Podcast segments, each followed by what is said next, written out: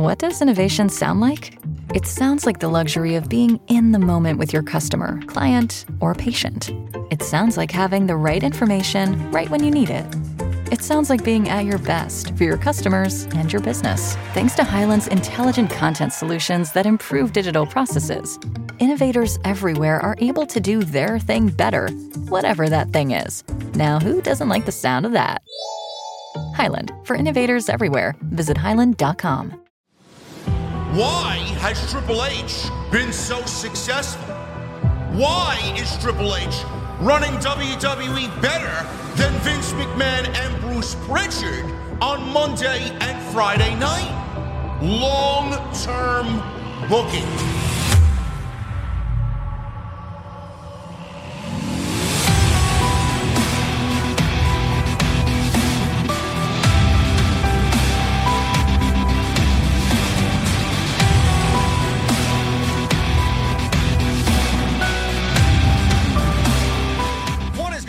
Thank you so very much for joining me right here on Off the Script. This is your WWE Elimination Chamber 2024 post show. It is Saturday, February 24th, 2024. I'm your host, JD from New York. As always, joined by my co host and very good friend, Mr. Andrew Baydala of Tuesday Night Titans. What is going on, man? Saturday. Yeah. Early. A little bit of Man, Tuesday on a Saturday, man. I like it. I know. Well, yeah, it's all right. It works, right? Mm, I Yeah. mean, you know, it's early. I mean, it was early this morning, but it you know what? Um, I agree with your intro. Elimination Chamber for the most part was uh I don't know. Besides like getting some clarity on some things was just kind of a miss for me. Yeah, uh, it was. Um, it wasn't a bad show by any means. Uh, Fifty thousand people. Uh, I know you documented it, and we'll get into all the discussion. Uh, Nick Khan, Triple H, WWE, TKO. They are making these shows, these B level shows, uh, just as big as the A level shows, and it definitely showed today with Optus Stadium. It was a beautiful sight to behold. They went above and beyond with fireworks, the whole the whole nine. Uh, if there's one big takeaway right at the top here with the show, I thought the presentation of the show was fantastic. Oh God, I mean, WWE does production like nobody else. The stadium looked fantastic. The crowd shots were fantastic. The only thing that was an issue as it got later on in the night was that WWE logo on top of the chamber. You could see it kind of reflect down Yeah. and kind of got like that purple blackish tint on some of the wrestlers. But other than that, I mean, you know, nobody does a spectacle like WWE. Nobody. Maybe the NFL, but that's about it. Yeah, uh, it was uh, quite the show as far as forwarding some things. It was uh, a letdown in other areas, which we will talk about today on the post. I appreciate everybody joining us. It's one hell of a Saturday already. Uh, just to go over a little bit of what I had to deal with. This fucking guy over here told me, "You're really gonna go live for SmackDown?" I'm like, "Yeah, I gotta, I gotta, I I owe it to my fans." He's like, "There's nothing happening." I'm like, "I know." I'd warning you. And then and then I get to like fucking 950. I'm like, do I really want to go live for SmackDown? So I did it anyway. We were in and out about an hour and a half. I went to sleep. I maybe got two hours of sleep. Alarm was set for 4:30. Got up, made 37 ounces of a pot of coffee. It's all gone. And then uh, on the couch. And it's just weird, man, watching the goddamn fucking sunrise and you're watching pro wrestling and then you're watching a pro wrestling show where the sun is setting. I'm like, what fucking dimension am I in, man? Yeah, I mean, it was. I mean, it, we got up at like four here.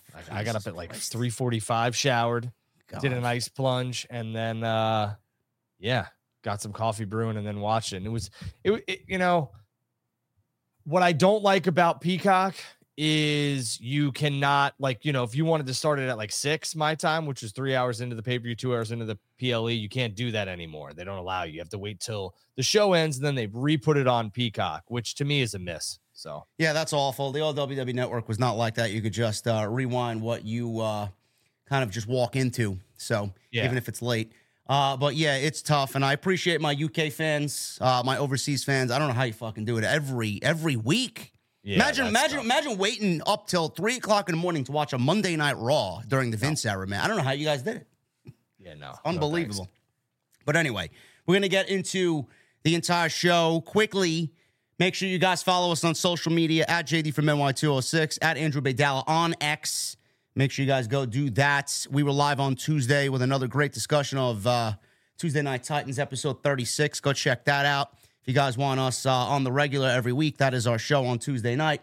If you guys missed the SmackDown post, which nothing really big happened except Bron Breakker's debut uh, in ring against Dante Chen last night, he looked very good. Go check that out. That was uh, streamed last night. And then uh, I don't know what I'm doing for the rest of the weekend. I may actually just take the rest of the weekend off because there really isn't anything big happening until Monday, which officially begins the five week road to WrestleMania. So we're going to get into that next week.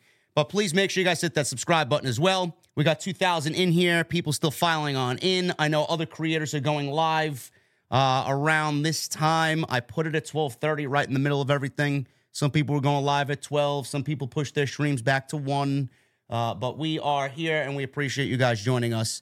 And then obviously hit that thumbs up.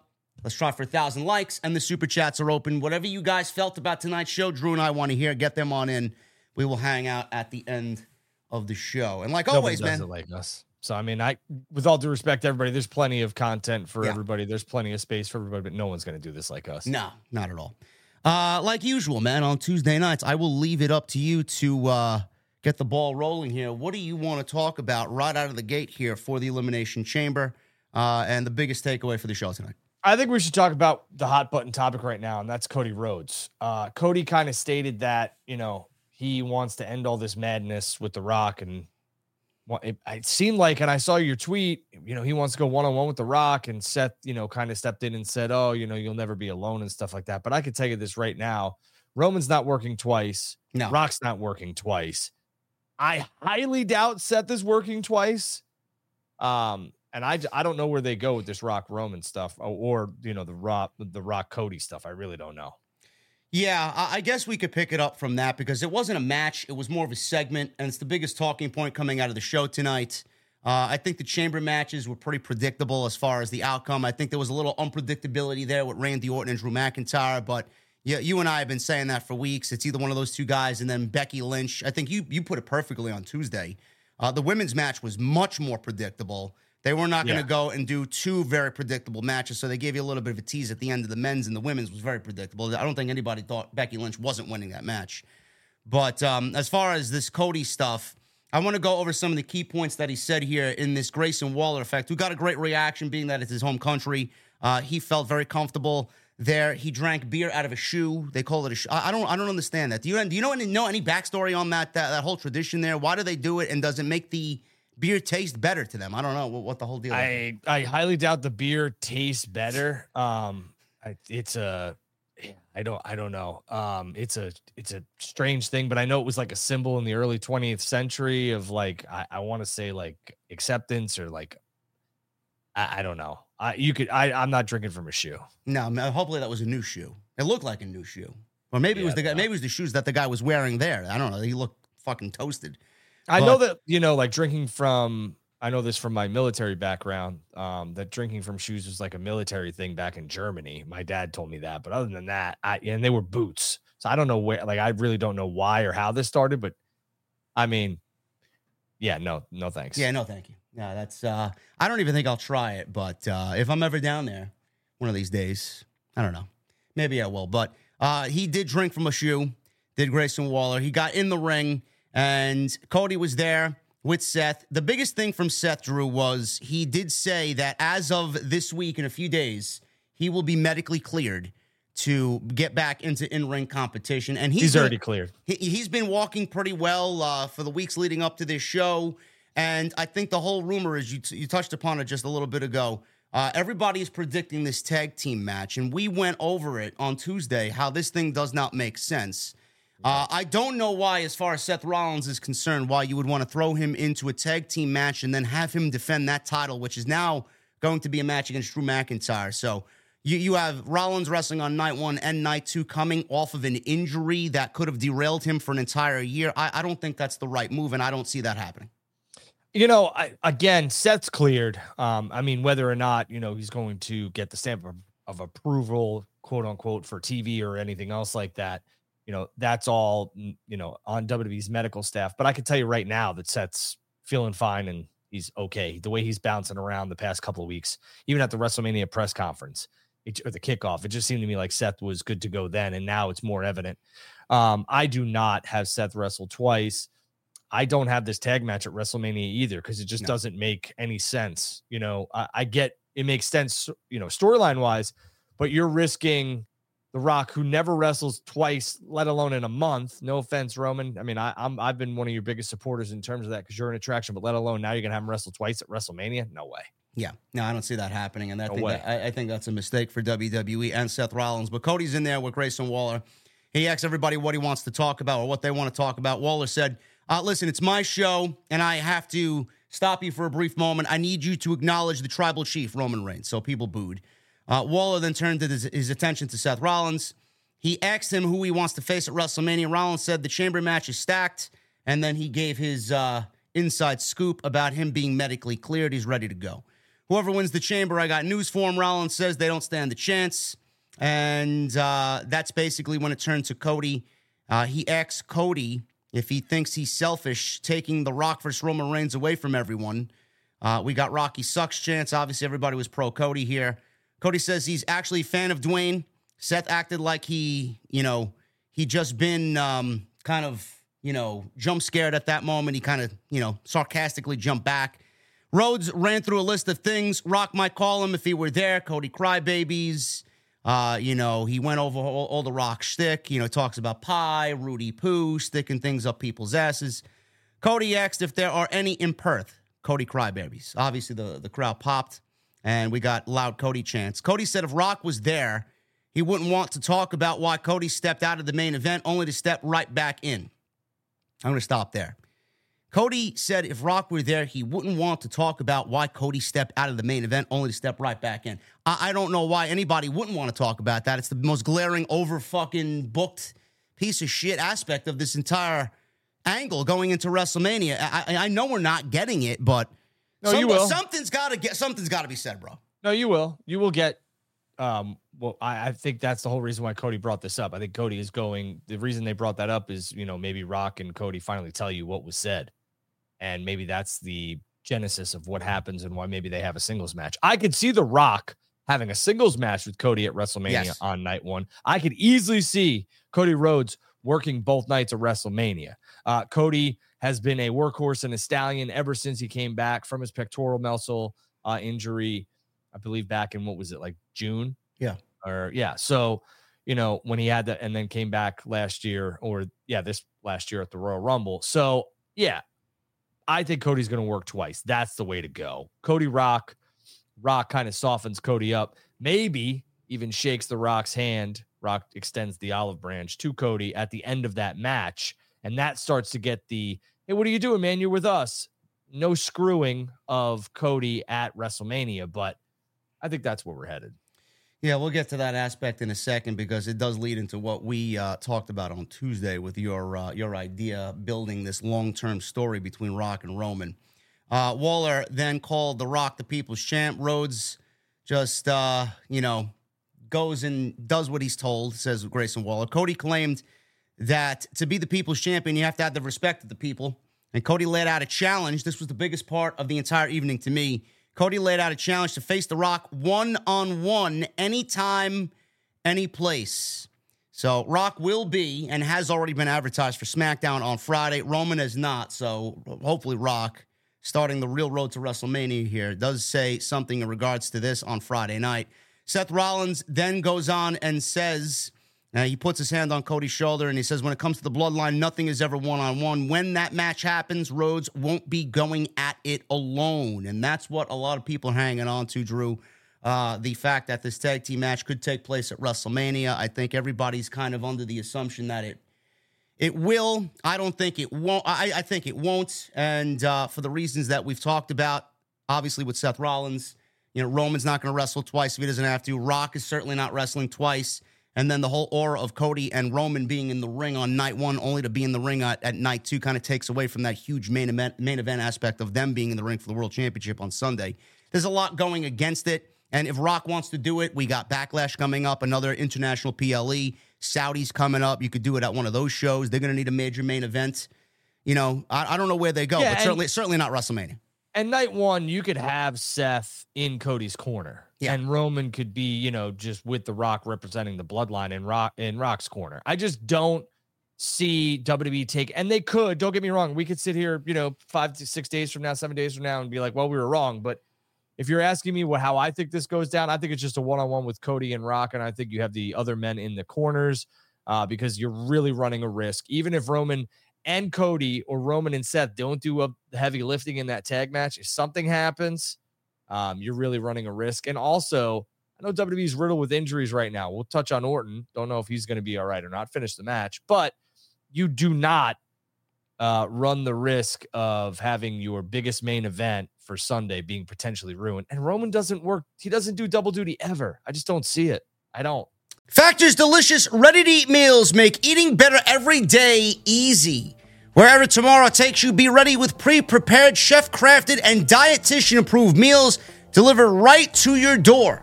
You'll have over 35 different options a week to choose from, including keto, calorie smart, vegan, and veggie, and more. And there's even more to enjoy with over 55 nutrition packed add ons that help make your weekly meal planning even more delicious. What are you guys waiting for? Get started today and have a feel good week of meals ready to go. The options are endless with Factor. Two minute meals. Fill up fast with Factor's restaurant quality meals that are ready to heat and eat whenever you are. How about some snacks, some smoothies, and more? Discover a wide variety of easy options for the entire day, like breakfast, midday bites, and more. Sign up and save. We've done the math. Factor is less expensive than takeout, and every meal is dietitian approved to be nutritious and delicious. Factor is also the perfect solution if you're looking for fast, upscale options done easily. And you guys can be very flexible with your schedule. Get as much or as little as you need by choosing 6 to 18 meals per week. Plus, you can pause or reschedule your deliveries anytime. And the most important part, there's no prep, no mess. Factor meals are 100% ready to heat and eat, so there's no prepping, there's no cooking or cleanup that is needed. If that sounds great to you guys, head to factormeals.com slash script50 and use code SCRIPT50 to get 50% off. That's code SCRIPT50 at factormeals.com slash script50 to get 50% off. Yeah, I, I, I once upon a time pitched that uh, we do that wrestling uh, twice, hold that whole ordeal with Roman. Uh, you know, you look back at it, it's probably uh, a fantasy booking scenario. I mean, he wrestled how many times last year defending that title? Five, six times. You want him to wrestle twice on one weekend? It's like it's like uh, against his uh, his motto, basically. But as far as Cody and Rock, does that match have any implication on what happens on Sunday? Are we looking at a Daniel Bryan Triple H situation where he's got to beat Rock to get to Roman? Does does Rock use his power now as a, a board member to basically say, "Hey"? you know, you ruin this match. You and your crybabies ruin this match. Now I'm going to use my power and I'm going to go above and beyond Triple H's power. I'm going to throw my weight around and say, you know what? You don't beat me. You don't get Roman, and the bloodline takes the night off on night two. Are they, are they leading to something like that where Cody's got to fight his way into night two against Roman? I mean, that's the way I would go with it. I just the the Rollins inclusion is strange. Like you know, we're not if it's not a tag match Rollins wants to help fight the bloodline, cool, but Rollins is now in a program with Drew McIntyre. Yeah. So unless that gets sped up and Rollins happens to lose the World Heavyweight Championship before we get to WrestleMania via Damian Priest or something to that extent, cool. But the Rollins inclusion is like the monkey wrench in all of this. You know, Cody versus Rock makes sense. Rollins is, you know, forcefully making his way into this storyline because of what he said about the bloodline, how he wants to be with Cody's partner and Cody's friend and ally. So that stinks, in my opinion. Not stinks in terms of storyline wise, just Seth wanting to be involved stinks. So we'll have to wait and see what happens there. But I I don't want this tag match at WrestleMania. I don't. I'd rather see Rock and Cody one on one. Yeah, I would uh I would like to see that take place myself. Uh as far as the rest of the segment, Grayson Waller, uh he started uh saying he's got another scoop and then Austin Theory cut him off, and Austin Theory ran through Rock's catchphrases. Rollins laughed at him. They kind of beat him up at the end of all this thing. Cody gave him a Cody cutter. Seth gave him a stomp. And Waller just watched it all happen. Uh, that was a little strange to me at the end of this segment. You know, I I think highly of Austin Theory. I, I think you do as well. He's a, he looks fantastic. He's not bad in the ring at all. He's just got no fucking character. But man, what what a uh, it, it was almost like he was the tail end of a joke here. It's like they they just cast him off as like the fucking comedy guy, the joke guy in this segment. It's like it's like when are they going to start taking this guy seriously? I mean, a lot of people say he's the future of the company and yada yada yada as far as Austin Theory is concerned. But my, my God, man. It, he's he's not even a focal point in anything going into WrestleMania. Does that feel a little off to you or no? Yeah. Well, if you really go back and take a look at this, I said it when me and my son and my friend uh, were watching this here this morning. I said, man, what a fall from grace. I mean, you know, he's obviously in the mix here with two of the biggest superstars, arguably in the business right now. But if you go back and look at Theory stuff at WrestleMania 38, he had Vince McMahon, Stone Cold Steve Austin, Pat McAfee, and himself. Yeah in a ring. And then the next year he took on John Cena. You don't, I mean, who gets bigger than that? No. Austin, and he, it was the first Nick, match we saw at WrestleMania last year, and he beat John Cena in 10 minutes. Right. And that's what I'm saying. Like, I know, you know, this was before all the Vince allegations came out. And when you're in the ring with Vince McMahon and Stone Cold Steve Austin,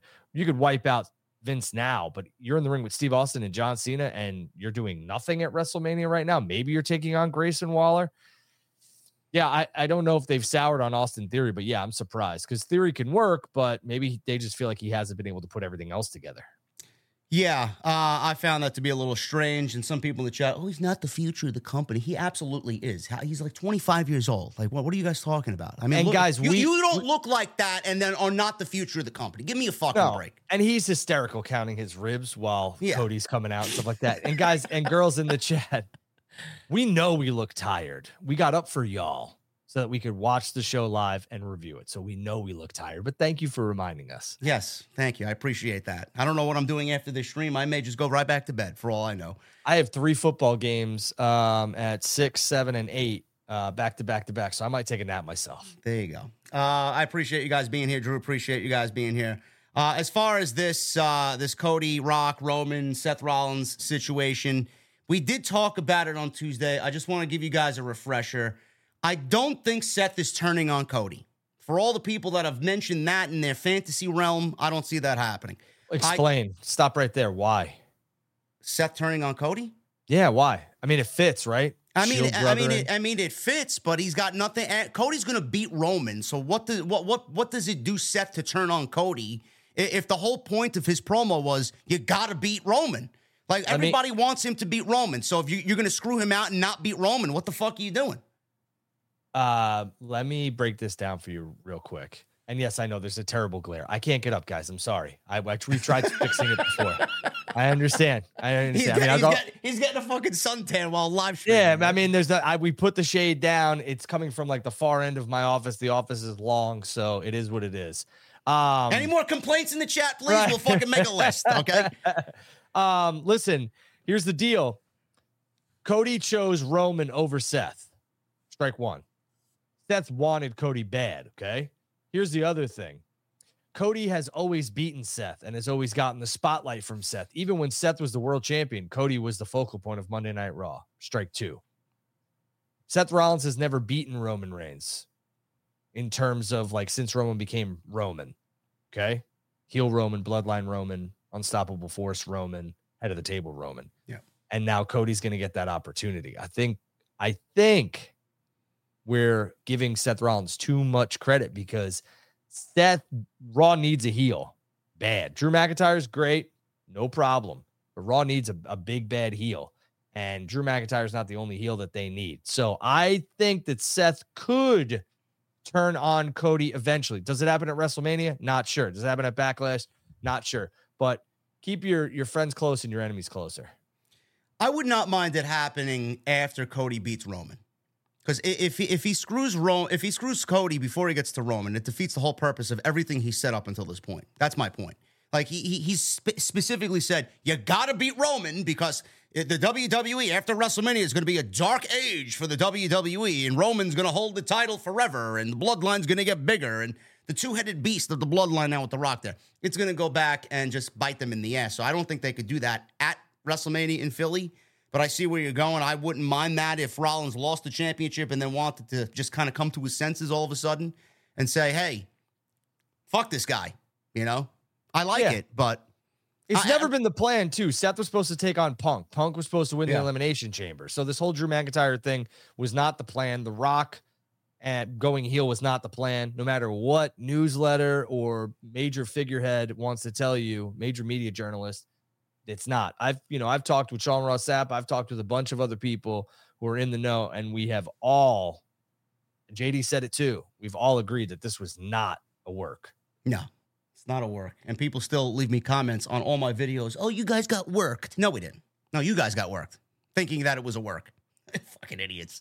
Um. Anyway, at the end of all this, I don't think Seth is turning on Roman initial or, or uh, Cody rather initially. I don't think Rock is turning on Roman either. That was another discussion. Uh, I don't think that's happening. soon. I think we it's too soon. And Drew and I very well documented on Tuesday that Rock and Roman being together is where the money is. There's no reason to break them up now or cause dissension now when the whole plan coming out of Philly is to do this match potentially at WrestleMania 41. So why would you want to rush that and then blow through everything right away? Let it marinate a little bit. Let's get some fucking brand warfare here. Let's get bloodline growing. Maybe we get two separate bloodlines. Maybe, you know, we get Bloodline versus Team Triple H, and he assembles a team of people that need to fight for the right of the company. I don't know. I like that aspect. That people are jumping the gun here. Yo, Rock with all his clues on SmackDown two weeks ago, he's going to turn on Roman. No, he's not. That don't even Yeah, make guys. sense. Guys and girls, there's a lot of meat on this bone. Yeah, You know, like, are you willing to just eat? Like, I'll use chicken for example. We'll get real in depth. You're just going to eat the breast and throw the rest away? Like, that's what we're doing with this Rock Roman thing? You just want to have it for a month? There's another breast on that chicken. There's two wings. There's two drummies. There's thighs. Let's eat the whole bird, then throw out the carcass. I mean, it's early. There's a lot of meat on this bone. Yeah, absolutely. Uh, so that was the big thing coming out of the chamber. Uh, I know we didn't get answers, and I'm a very uh, listen. I've been more patient with this in the last week or two uh, than most people. I've gotten a lot of hate, and I've come under fire from fucking people on uh, social media and in the comment section. Give it time. They don't need to explain everything. You know, they- they're going to get to it. There's seven weeks left to go, blah, blah, blah. I'm like, all right, guys. But, you know, we're, we're already looking at, you know, uh, zero balls and two strikes here. Cody didn't explain why he gave his shot to, uh, to, to The Rock in the first place. And then we didn't get Rock mentioning anything that Triple H literally said a week prior to his promo a couple of weeks back. So what are we what are we doing? Like we need an explanation as of Friday or Monday from Cody, something. So this is the week. If I don't get any explanations, man, I'm not really holding my breath for any explanations going into WrestleMania because it seems like they don't know where the fuck they want to go themselves. And I just, again, like you said, let it marinate. I'm, and I just don't like, why do we want this to implode? Like, everyone's on social media, everyone's on this and that, talking about how this is, man, this heel rock's the greatest. I love this alliance and I love this allegiance to the bloodline and who's the leader and who's not. There's so much to turn left and right with. You, one month, we're done. Thank you very much. Yeah. What? No, no, no. Imagine ending everything at WrestleMania. All right, guys, on to the next thing, man.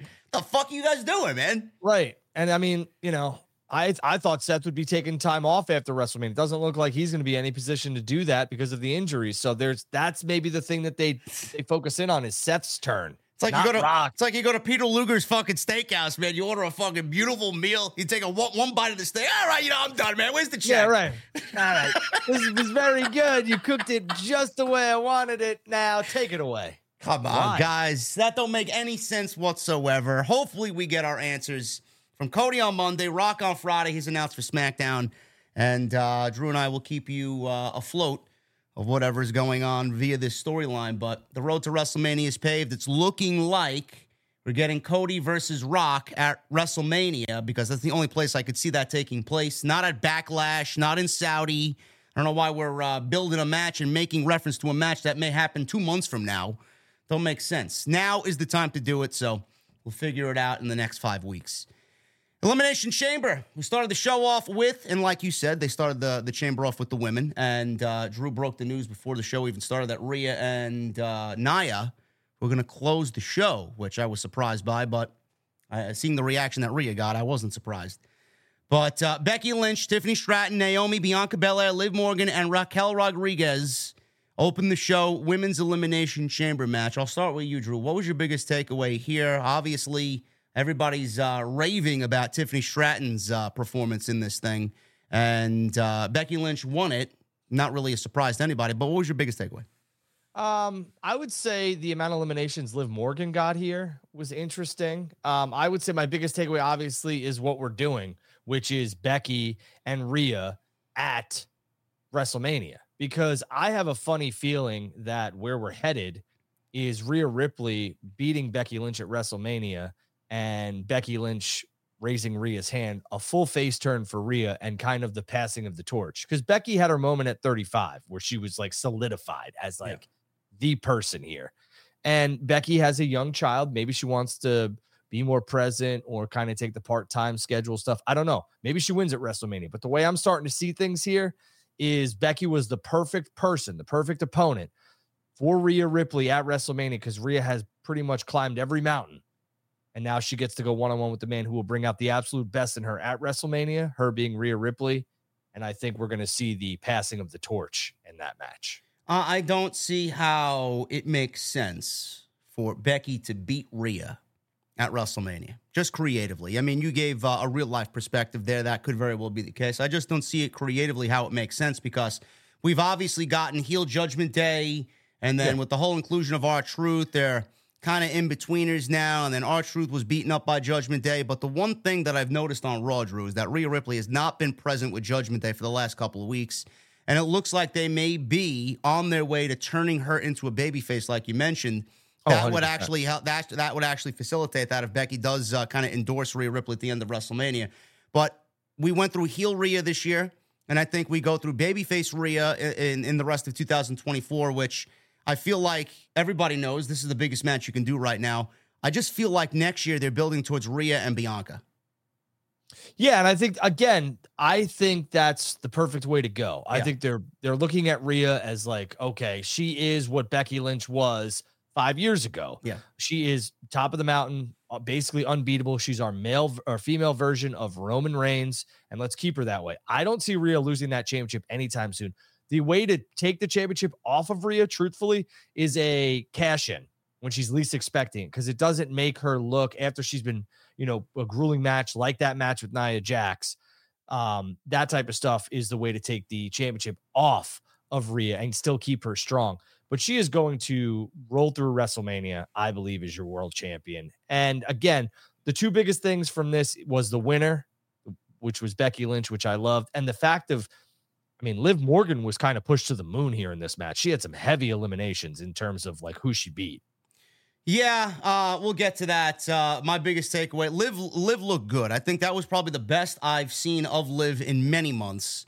Uh, but Tiffany Stratton to me was the uh, the eye opener here. To me, no surprise. I mean, I've been high on Tiffany ever since that match with Becky at No Mercy in that uh, that street fight that they had.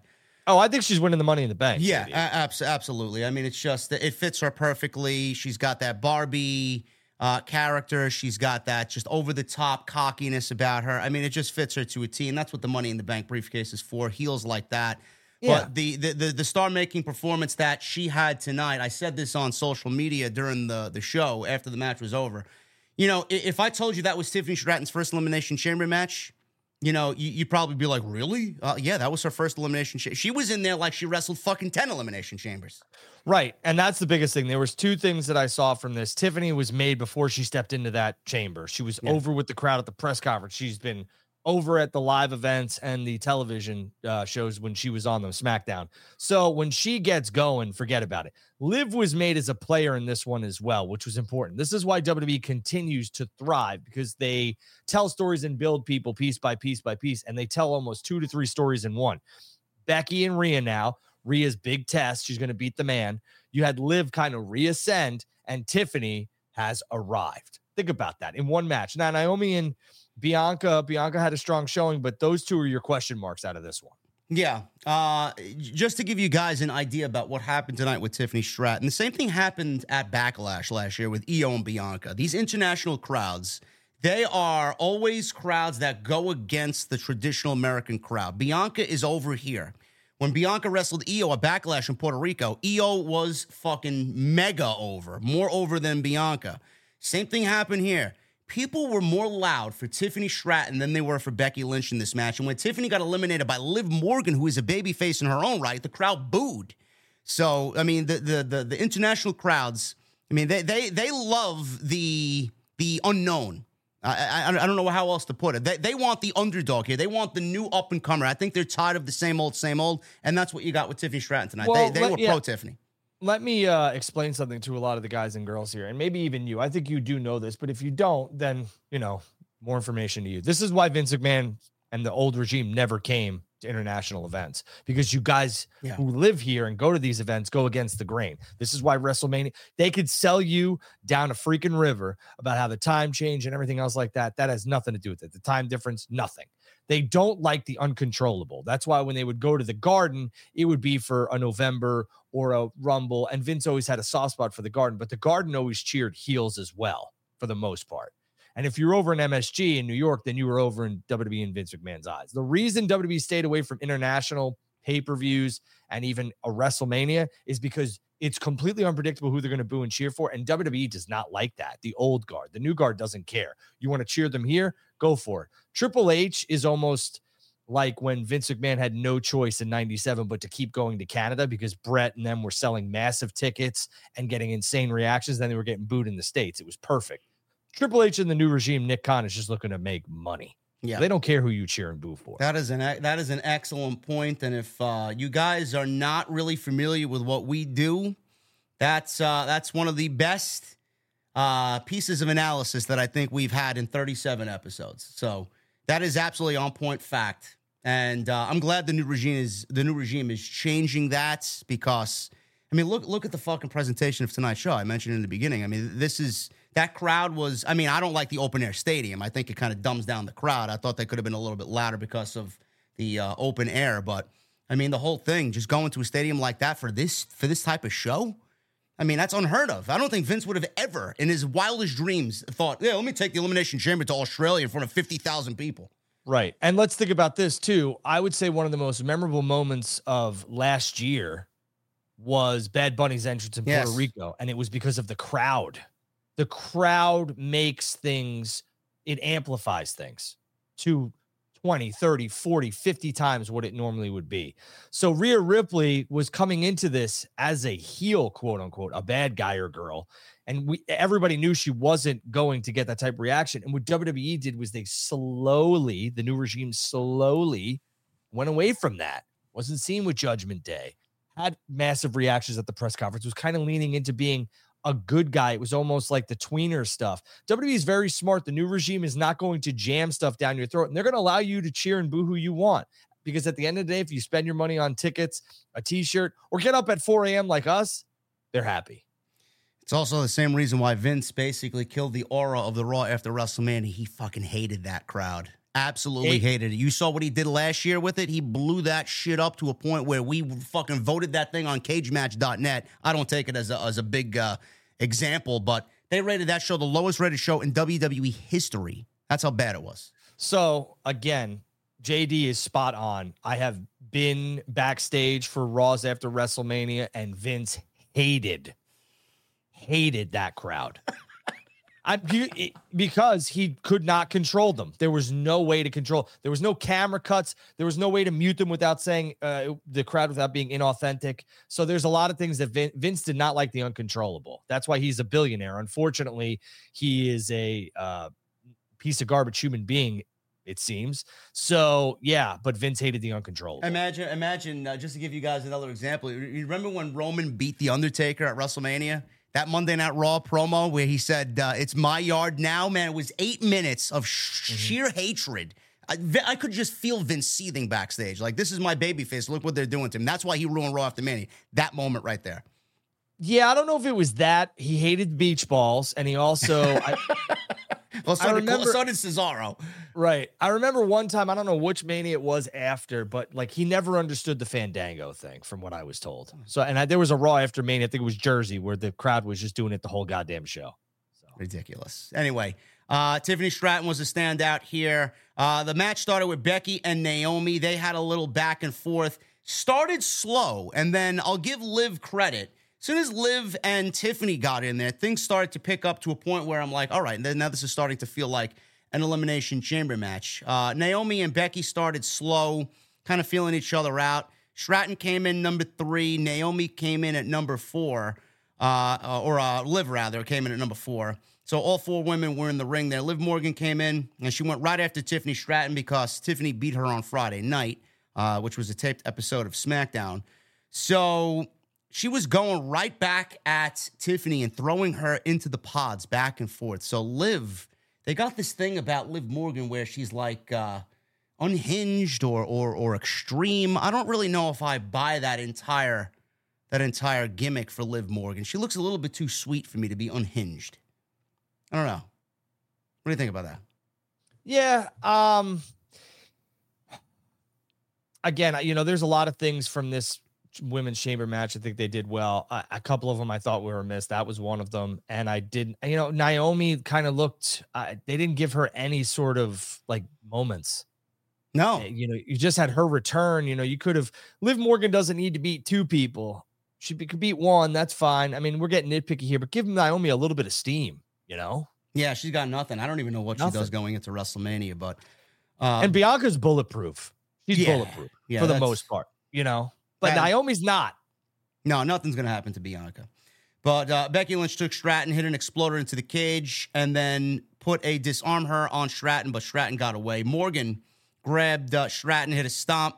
Naomi then hit a blockbuster off of the pod, one of the pods, onto Liv Morgan, which was one of the highlights of the match.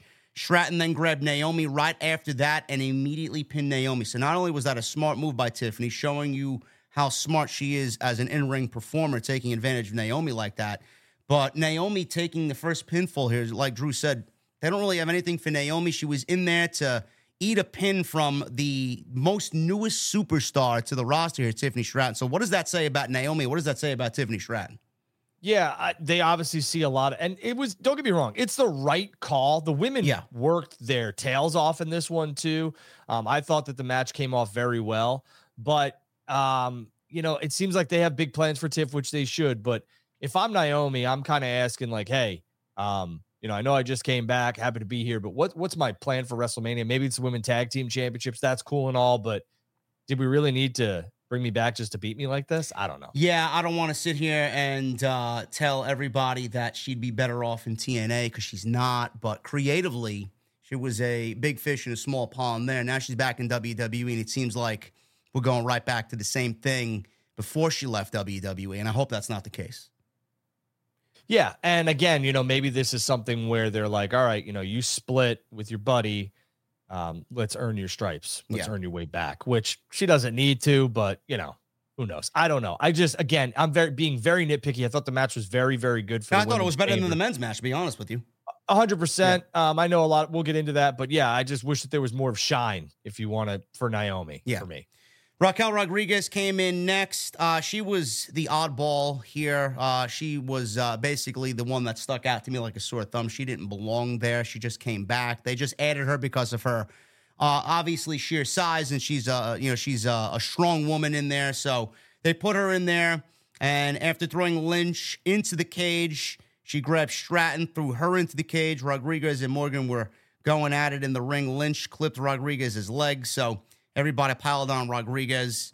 Uh, Bianca Belair was the final entrant in this match, and she went right after Tiffany Stratton, throwing her into the pod as she entered the ring. So Tiffany was laying uh, in a heap there uh, in the pod when Bianca Belair came in. Drew and I talked about this. I've been saying this for a couple weeks now, and I see some other podcasters in the community start uh, picking up on this, uh, especially with what I said about Tiffany and Bianca at WrestleMania. I see some other podcasters now picking up on Drew's idea because it was basically brought to the forefront on TNT uh, of Nia and Jade at WrestleMania. If we're gonna have Yeah. two women's matches at WrestleMania for the championships, which are already determined, the other two women's matches I would feel are Tiffany, Bianca, Nia, and Jade. And, those two things, Drew, we've talked about extensively on this show. I think you're gonna get. I think this might be the first WrestleMania. I'd have to go back and look, but I think you're gonna get five women's matches spread across two nights. Yeah. Um, I truly believe you're gonna get Nia and Jade, and I think Naomi and Bianca might become allies and try and win the women's tag team championship. If not, then Bianca could easily have a singles match with Tiff, like you said. But for me, um, I don't do that to Tiff, and I don't do it to Bianca. I know I said Bianca's bulletproof, but Tiff just got here. Um, to beat Bianca is like beating Charlotte Flair at your first WrestleMania. You just I don't I don't know if you know we need to go that far this this quick. Yeah, I don't really know how uh how important WWE takes Bianca's Bel- Belair's undefeated streak at WrestleMania. I mean, do they look at that as a big deal? I don't know. I don't know. I don't know. That I don't know. But uh, she went right after Tiffany Stratton, which gave me uh, a little bit uh, of a, all right, maybe they may do that at WrestleMania. Uh, we'll see what happens there. But I could also see Belair and Naomi teaming up against Damage Control because Belair has a history with Damage Control. Uh, Belair hit a delayed vertical suplex on Lynch, which looked great. She was doing, uh, I don't know, she was doing squats in there or she was doing leg lifts in there with Becky on her shoulder, which looked great. She took out Stratton with a spine buster. Belair Rodriguez, they went face to face. Uh, they ended up on the outside where Rodriguez went for a vertical suplex, but Bianca springboarded off the cage and momentum took her into a DDT, which was one of the best spots of the entire match. Stratton then lifted Rodriguez on the turnbuckle.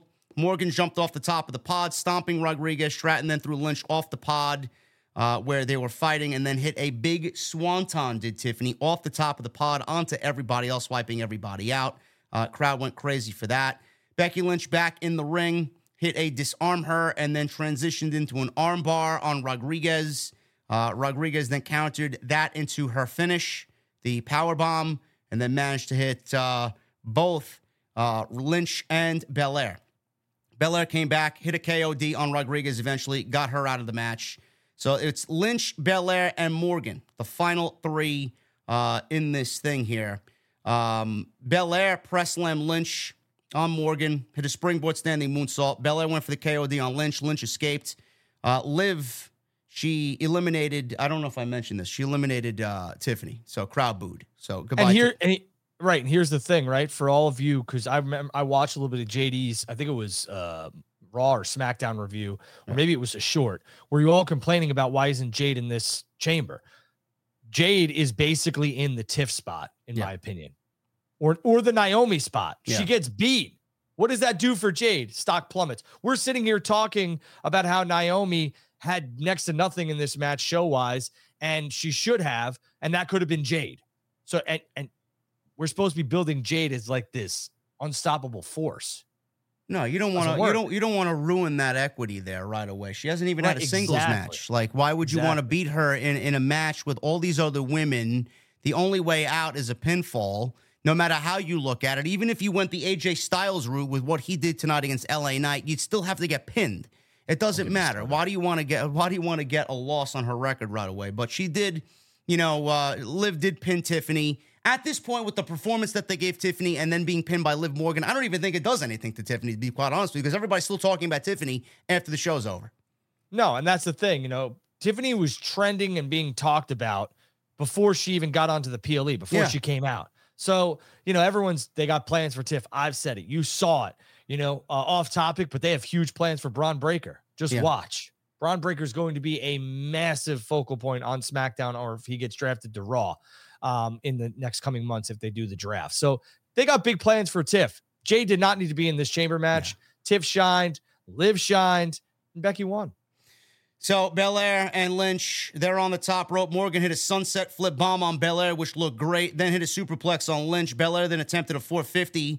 Uh, she undershot it, but Becky got the knees up. Belair then attempted a KOD. Morgan hit a jawbreaker. Belair comes back, attempted to hit Lynch with the KOD. Lynch managed to get to her feet. Morgan suddenly rolled up Belair and pinned her. And like you said, Drew, they gave Liv some massive eliminations in this thing, pinning Tiffany, pinning Bianca.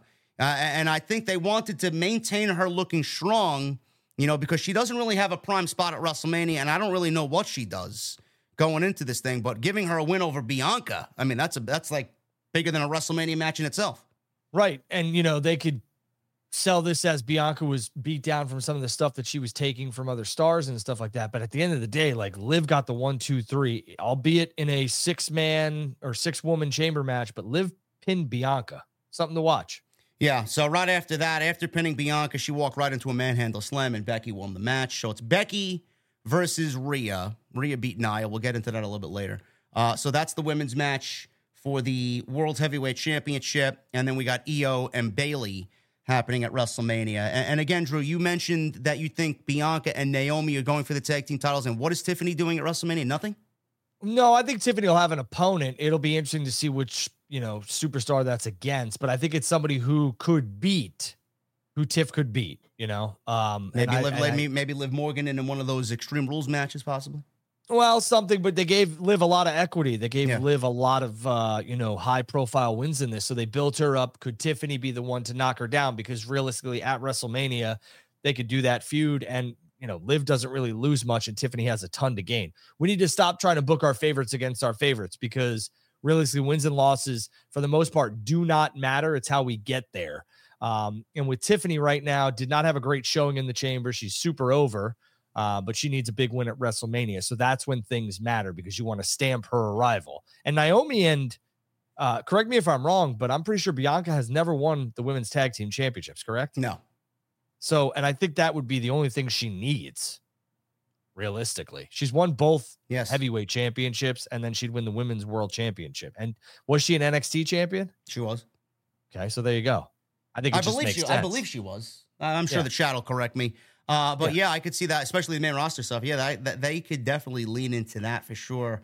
Uh, as far as uh, some of the people in the chat, tired of Becky, people have tired of Becky. Listen, I'm tired of Becky too. WWE's got this fucking disease where they, they feel like they, they, they develop anxiety when they can't book Charlotte and Becky in, the, in their championship matches. Uh, they need to be featured in major programs for a title all the time.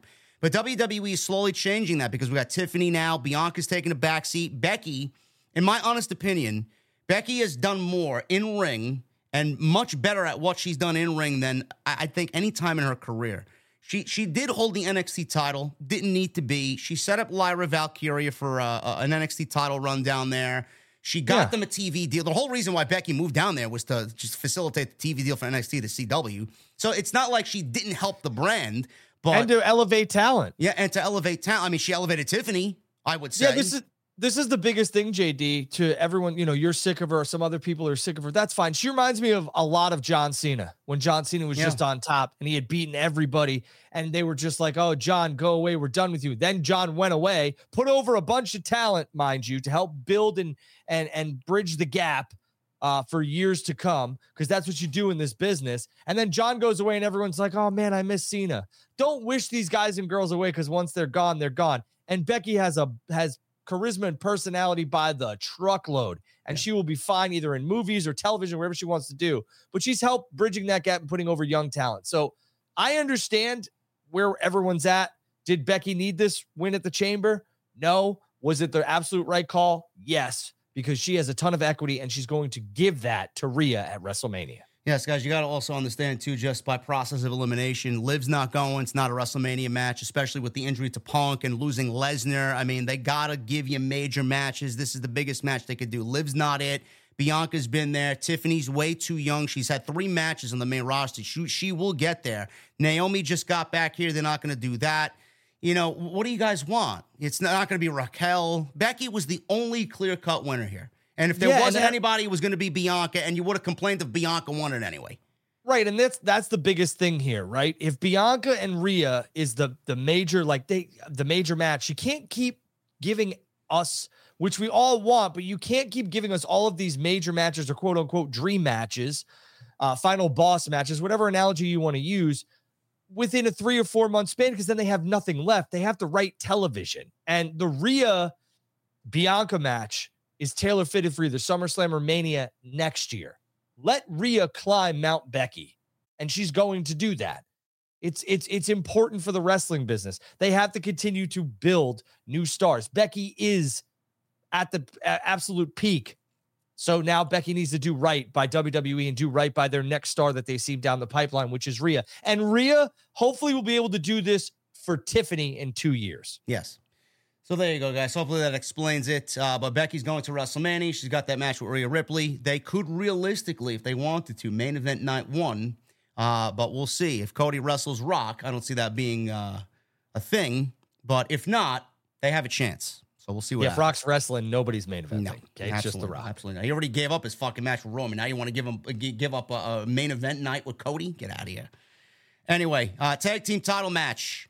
We got Tyler Bate and Pete Dunne, the new Catch Republic is their new name, against Damian Priest and Finn Balor. This was a great match. I love what these guys did here. Predictable, but great match. Uh, I said this last night, Drew. I think we all kind of understood where this was going. Judgment Day was not losing the tag team titles here, but there's two aspects here. You and I have been pushing this match, and I think it's going to happen because it's the only thing that makes sense. This will lead to R-Truth and The Miz getting their championship match, and you put it perfectly on Tuesday. R-Truth overcoming his bullies. It's exactly what's going to happen. Do you see the tag team division here kind of changing over into a, a new a new uh, direction here? Are, are we look? I know you said it on, on, the show as well that they already have new belts made. After this, mm-hmm. are we going to get some solid idea about where we're going with the tag team division? Because obviously, with this uh, inclusion here with uh, Day, uh, Tyler Bate and Pete Dunne, WWE's got some great fucking tag teams. I don't know if well, they have enough to do two titles, but one mm. set of mm. titles spread across both shows. I mean, the tag team division is looking the strongest it's been in years.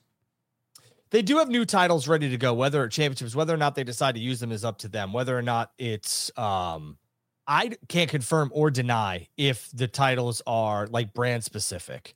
Um, I would believe they they are. Um, but I don't know. I don't know that for a fact. I just know that new tag team championships have been made and they've been made for some time now. But WWE has slowly but surely been building some equity in the tag team division. I thought the DIY would climb the mountaintop at WrestleMania, but they have decided to go with the whole R-Truth and the Miz probably overcoming his bullies, the Judgment Day, and taking those championship tag team championships off of Finn and Priest, which is desperately needed for the both of them. They yes. have done all they can do for these titles and have elevated them just where the Usos left off. KO and Sami Zayn picked up, and now the Judgment Day picked right back up as well. So kudos for them. They've made these tag team championships important, which they should, and they continue to be so. DIY is the perfect team to win it. I think they win the tag team championships the night after WrestleMania. Um, I think R-Truth holds the title for 24 hours, overcomes his bullies, comes out, gets a big celebration with Miz, and DIY beats them. That's just how R-Truth's gimmick and his whole character works. And then we can go off to the races with DIY as your tag team champions. Yeah, it's all about the moment for R-Truth. Uh, him winning yeah. the title uh, in front of 60,000 people, pinning Priest, I think is the is one of the best moments but, of the entire weekend, honestly, if it does happen. Yeah, but uh, Dunne and Bate had a fantastic showing today. Yes. And, uh, you know, Finn's f- uh, thumb looked gnarly. Uh, he was trying to get it, you know, fixed. I don't know if it was his finger or his thumb, maybe his index finger. I don't remember which one it was, but man, he looked like. Uh, I don't even remember what spot it came on. It was what? the coup de grace, I believe. Um, and I'm wondering if maybe he um, like completely fractured his finger, which you know is not that big of an injury. I listen. I'm, I'm just saying for a wrestler, they could tape it, work through it, all that other stuff, but um, if it was a dislocation, he could snap back into place, but it looked gnarly. But again, Judgment Day shined here, and Dunne and Bate looked fantastic. Yeah, they look great. Uh, R-Truth was not in the building today. He did post something on social media uh, yesterday where he went to Austria and not Australia. Uh, so uh, clearly he's playing up uh, his uh, his character. He was in Australia, but uh, yeah. And JD, to your point, like go, you can name three or four tag teams right now that WWE has built. So they're really putting some steam into that division. You got DIY, you got the what are, what are they calling Bate and Dunne? Yeah, New Catch Republic, Imperium, Imperium. New I mean, Day is New Day is coming along. You know? When the um, what are the Viking Raiders when they get back? They got AOP. They got the Street Profits. Uh, right. I mean, they got they got several teams. Alpha Academy, if you want to do them. Yeah, they got several teams. I know I'm missing a few. LWO, yeah. you got uh, Legado. I pretty mean, they, deadly. Pretty dead. I mean, they got tag teams. I don't know if it's good enough for for two titles, but we'll see. Tag team yeah. division right now. Vince hated tag team wrestling. Triple H loves tag team wrestling, so you see the whole night and day difference between administrations. But um, this was a great match. Uh, I won't go into too much of it. Bate was being beaten down by Judgment Day. Pete Dunne makes the hot tag, and he's in there. He's running wild on everybody. So Balor is in the ring. He hits a sling blade on Dunne, connects with a shotgun dropkick. Balor and Dunne recover, hit a double Tyler driver, but Priest dragged Balor out of the ring before the three count there. Dunne went to springboard out of the ring, but was taken out by Priest. Bate took out Priest, but in the ring countered and hit a DDT on Tyler Bate. Back in the ring, Priest and Balor went for a Razor's, Razor's Edge coup de grace combination, but Bate escaped and threw Priest into Balor. Uh, it looked kind of sloppy, probably the only sloppy part of the match. So then we got Tyler Bate and Pete Dunne here hitting a burning hammer, double team burning hammer on Damian Priest. He kicked out. And then we got New Catch Republic going for a double team move off the top of Balor grabbed Priest's foot, preventing him from falling to the ground. Priest chokeslam both men off the top rope, tagged in Balor, hit the coup de grace on Pete Dunne for the win. And they retain the tag team titles. Dominic Mysterio was out there. He got legit heat, nothing piped in. 60,000 or 52,000 people was the paid attendance that Triple H announced. They rained booze down upon him. I couldn't even fucking hear what he said. So they were not piped in tonight. I would tell you otherwise. Yeah, and let you know, um, it seemed like a lot of the Dominic Mysterio stuff was kind of uh I don't think they they went away from the plan. Truthfully, I you know I know all the stuff with Lesnar, but it just seemed like there was a lot of emphasis on Dom in this match. Yeah, a lot. I don't know what he does at he, he probably does nothing at WrestleMania. Does he get a WrestleMania match? I don't think so. I mean, you know, I don't know what he would do. Truthfully, I mean, you know, may, you want to get some real heat on that kid, have him, and he already has it. You could have him beat Gunther. Nah.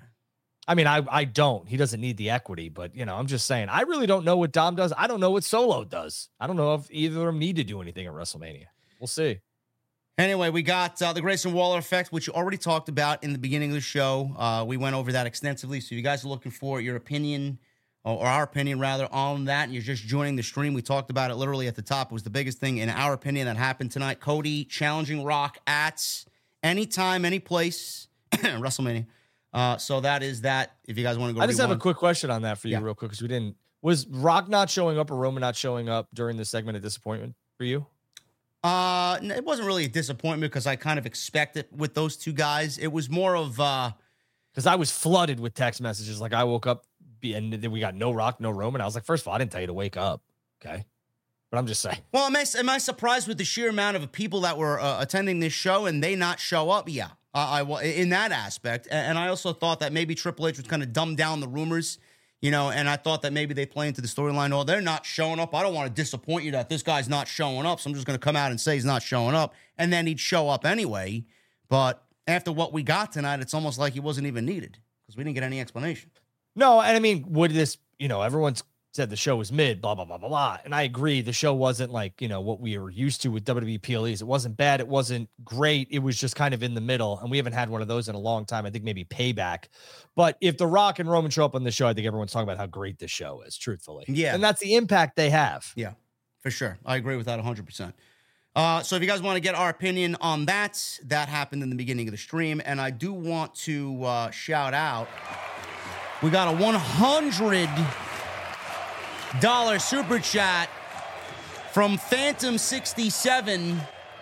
Thank you, brother. Was the show worth me getting up at 2 a.m. for? No. Only reason I did is so I could watch JD and Drew live this morning. That's all that matters, brother. Thank you so very much for being here. I know it's early for a lot of people, but uh, we're struggling through this, man, and hopefully you're enjoying the stream. Thank you for the hundred dollar bomb, and yes, uh, we appreciate you being here. Was the show worth me getting up at three forty five for and taking a cold plunge? Then no, no, it was not. Men's Chamber.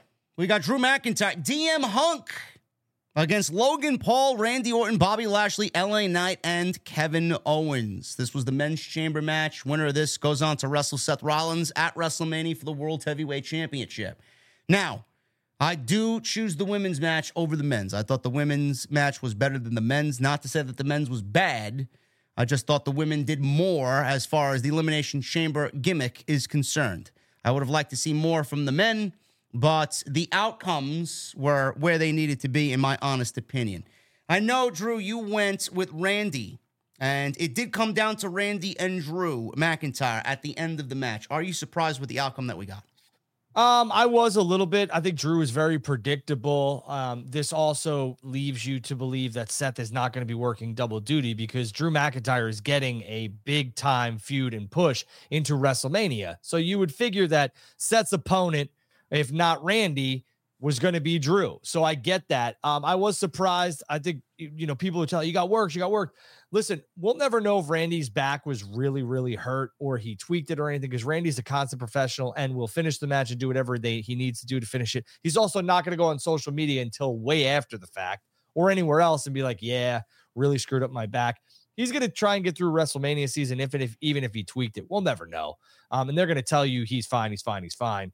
But yeah, I was a little surprised. I think the Drew McIntyre stuff is again very predictable. Um, and if Cody is going to win the world championship the Universal Heavyweight Championship at WrestleMania, Raw is going to need some stars, and they are going to be missing some when Cody heads to SmackDown. So yes, I was I was uh, surprised here. Yeah, it also uh, plays into the fact of uh, when Triple H does a draft. Uh, I know he's always wanted to do a draft. I'd seemingly think that the draft would be perfect after WrestleMania on that Raw after WrestleMania or a few weeks after WrestleMania.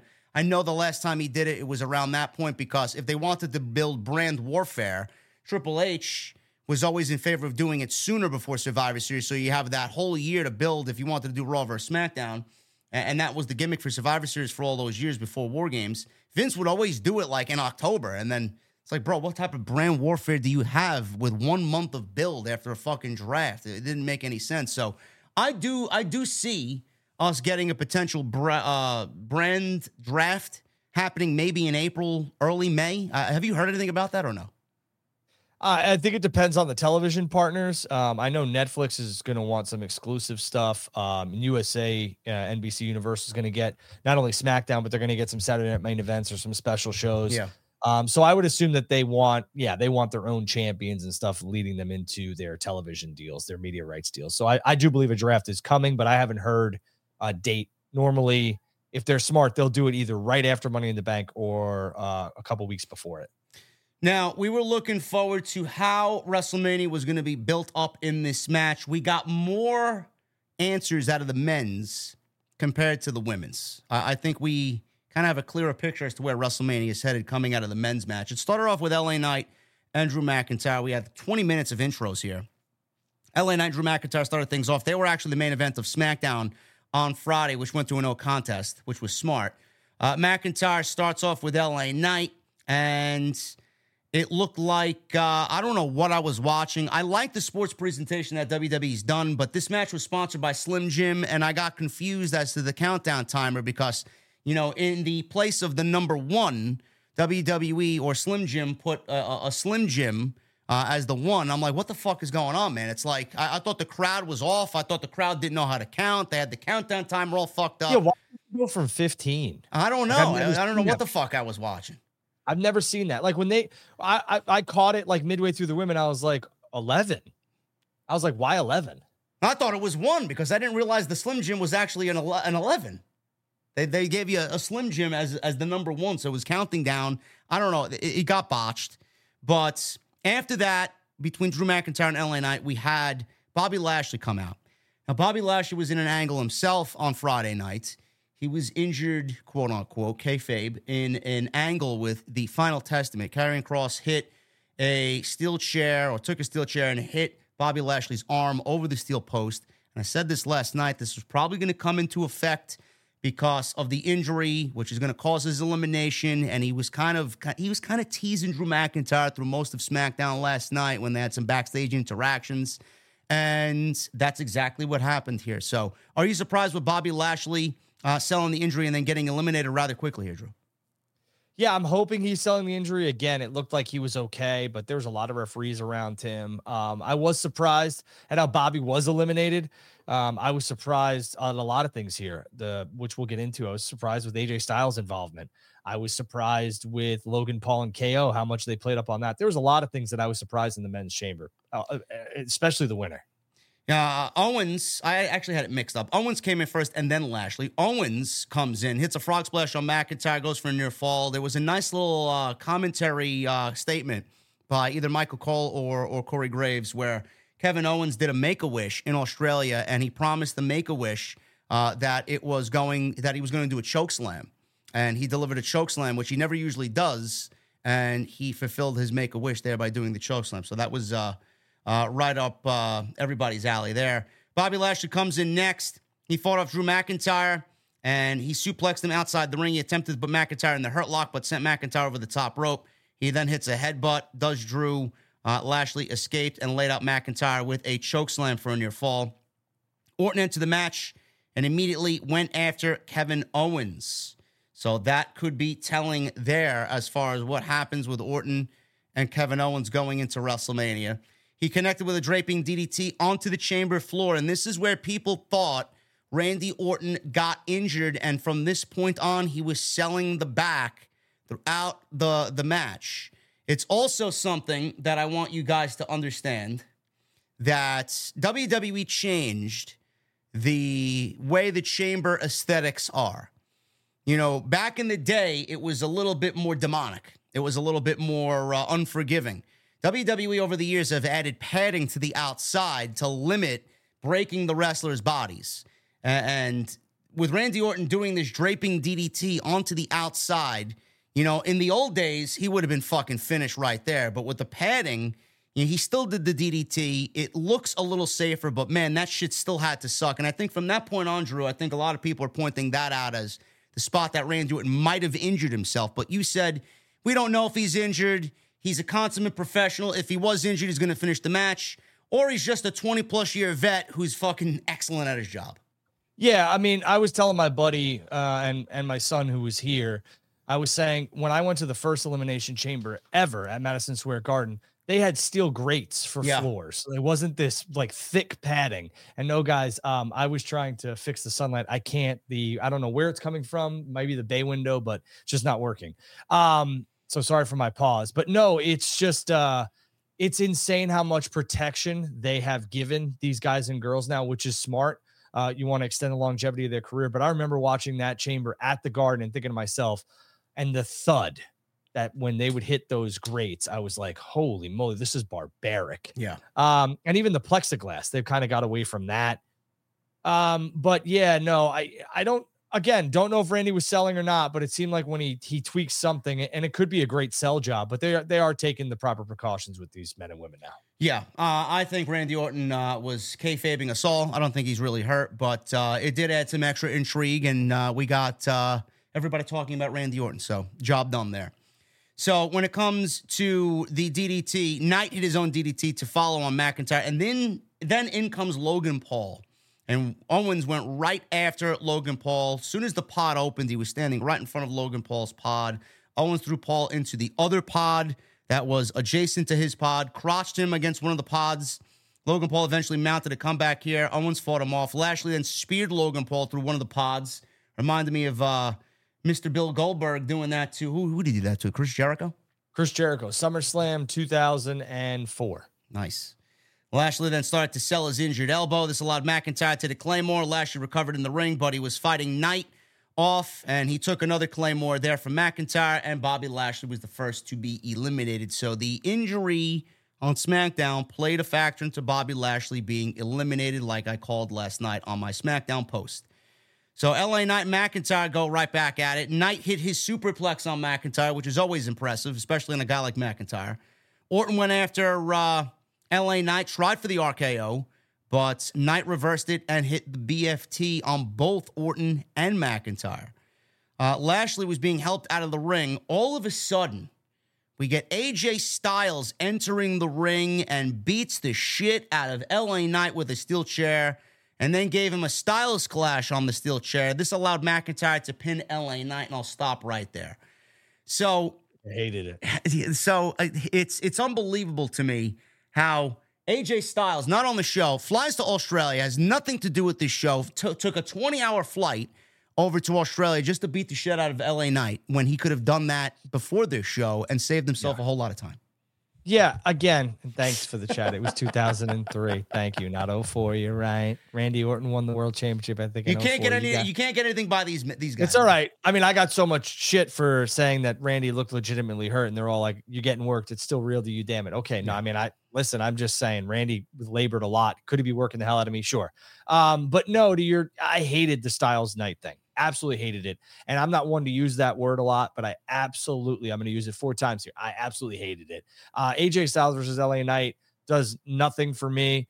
Um, I want more for Styles. I want more for LA Knight. And I really wish they would have went with something else for LA Knight, whether it's the Intercontinental Championship or the US Championship. I'm okay that they didn't use what I had said, that it's not Logan Paul versus LA Knight, because, you know, you can't get mad if things don't go the way you predicted or the way you want. I don't mind it, but Styles and Knight, I understand they have a little bit of history dating back from whether it's Money in the Bank or wherever in, you know, a Hackensack, New Jersey at some friggin' house show. I don't care. Realistically, what have you been telling me recently? And what you've been telling me recently is is that Knight's a player uh, and Styles is kind of going back to his lone wolf stuff. And now these two are going to meet at WrestleMania for what? There's nothing on For the what? line. It means nothing. It's just a grudge Yeah. match, a grudge feud. You want to put all these men in like some sort of ladder match? Randy, that's what, that's what I'm thinking. That's what I'm thinking. Yeah. Great, go for it. Throw Solo in there too. I don't care. But realistically, like I don't want to see LA Knight and Styles go one on one, even though it'd be a great match. Um, again, wrestling for me is a lot more than just bell to bell. Who's the best? Yeah, it's it's like Jacob Donnelly in the chat says, basically a SmackDown match, an undercard match on SmackDown. Yeah, it's a smack. It's a SmackDown match. And to your point, I mean, shit. Somebody wants to pay me all that money to fly 20 hours private. I'm thought, you know, I'll do it. Or on the in first class on a Delta or wherever they took. Sure, do it. I mean, it, eh, I work for y'all. Go ahead. But realistically, they could have done this on SmackDown and took LA Knight out of the chamber if they needed to. Yes. So he gets pinned by Drew McIntyre. LA Knight's gone. Everybody's saying after that, well, maybe it's LA Knight, AJ Styles at WrestleMania. Sure, it's a possibility. I don't find that to be a WrestleMania match. I don't think that's the best use of LA Knight at WrestleMania, but uh, we'll get to that in a little bit because we got Owens and Logan Paul. They're still fighting. Owens laid out Logan Paul, hit cannonballs on both Orton and McIntyre after taking out Logan. Owens hit a swanton on Randy Orton for a near fall. Owens went for another on McIntyre. McIntyre got the knees up. He went for a Claymore, but Owens countered with a pop-up power bomb. Then hit a stunner on Logan Paul and ended up taking an RKO from Orton. So they did kind of protect Logan Paul from getting eliminated here. He took a little bit of a beating, and uh, nobody kicks out of the RKO. So uh, R- Logan Paul, as the United States champion, he wasn't winning this thing, even though it was an interesting possibility. He loses. He takes a pinfall. No harm, no foul. He's not harmed in this way at all. No, and it really set up Logan Paul and Randy. The Yeah. way that Randy, you know, gets knocked out by Logan Paul. Randy remains strong because, like you said, Drew was not going to kick out of that, you know, RKO or anybody else was not going to kick out of the RKO as soon as he hit it. Like the match was his until Logan Paul decided to use the brass knucks, which is fine. Um, you know, I don't mind it at all. I don't I didn't mind the finish. It was kind of unpredictable. Um, but again, you know, Drew winning was predictable. Even Randy winning at that point was kind of predictable. But they told a lot of stories in that chamber match. They Yeah. did. Some I'm for, and some I could I don't I don't care for. Yeah, the pod was still open for several minutes after Logan Paul got RKO'd and eliminated, and they tried to shoot away from it. They didn't want to show that side of the cage. I saw his leg at some point. The cage was still open. He was still laying there. I, I guess he tried to sell the effects of his uh, his elimination. When did he draw on the chamber, like the plexiglass, JD? I missed that. When did he do that? Uh, he did it when Kevin Owens. Uh, actually, no, I think he did it when Drew McIntyre was uh, making his entrance. He drew a heart on there. He drew something else in regards to Kevin Owens as well because they all kind of trolled Called each Kevin other. Owens fat. Yeah. Yeah, he, he drew a heart when Drew McIntyre was standing on the turnbuckle right in front of his pod, and then McIntyre lifted up his kilt to show him his penis or something. I don't know. Yeah, I don't know what it was, but I they, they didn't show that on, on TV, but Nah. that's what he did. He lifted up his kilt. they cut out a lot of things from they were not letting the crowd say some things that they were trying to say. They also Bobby let one slip and said the F word and they tried to bleep it but missed it. There was that crowd was uh was hot and the and you know the ring was was very well mic'd. I mean it was you Yeah. could hear everything. Yeah, but like, like I said, they uh, they shot Logan Paul's foot. The cage was still open, so I'm like, why is he not out of the cage yet? So I'm wondering if someone was going to come in. I mean, they literally played it up, especially with Orton, the way they shot this thing, that somebody was going to come in and interfere. Uh, maybe who uh, was going to start something with Randy Orton going into WrestleMania. It ended up being Logan Paul, which we'll get into here. So he's eliminated. Orton's still selling his back. Him and McIntyre are going at it. Logan Paul recovered. Um, and uh, he pulls out brass knuckles, which was the whole reason for his elimination. He took too long. He ended up he ended up knocking Randy Orton out, and that was it. Orton was eliminated by that point, and McIntyre goes on to win the match. And uh, thanks to Logan Paul, Logan Paul takes the brass knuckles, hits Randy Orton. Everybody's like, oh, well, maybe it's not LA Knight and Logan Paul at WrestleMania for the U.S. title. Now it's Logan Paul and Randy Orton, which I could see because it just fits the MO of Logan Paul being a megastar, social media star. and Randy Orton's a big time match. But I think But you got to don't forget KO. Like KO's not done with him either. No, he's not done with him either. This is where this is where the idea of a multi-man multi-man match comes into play because I would much rather see a multi-man match than these fucking singles nothing matches between LA Knight and, and AJ Styles. Get LA Knight, AJ Styles, Randy Orton, Kevin Owens, and Logan Paul in a five-man ladder match and just call it a day. Yeah, you could do a fatal four way too. You could eliminate Yeah. one of those guys. You could do KO, Logan, Randy, and um, I, I guess you could throw somebody else in there. You know, because it seems like LA Knight and uh, Styles have like unfinished business with each other. It was very interesting that Randy got included now into the Logan Paul KO stuff because realistically, they pushed away from anything doing LA Knight KO or LA, LA Knight and uh, Logan Paul, and they Yeah. really pushed into LA Knight and AJ Styles. So I could see a triple threat, and I could see Styles and uh, LA Knight doing a one on one. It's a miss for me in terms of the Styles and the LA Knight stuff, but I guess we'll have to wait and see. Yeah, so McIntyre, after he saw Orton knocked out, struggling to get to his feet, Orton suddenly dropped uh, McIntyre with an RKO. However, Logan Paul was still in the ring, like I said, knocked out uh, Orton with the brass knuckles. This allowed McIntyre to get the cover for the win. McIntyre got the huge treatment with fucking fireworks going off everywhere around the arena and in Perth. A lot of people, Drew, were speculating that him winning that match and getting that type of celebration at the end of the match, a lot of people were speculating that he might have quietly re signed with the company. Do Ah, you- do here you we go do again you- with do- this. Do you tend to think along those lines, or, or are you calling bullshit on that? All right, listen.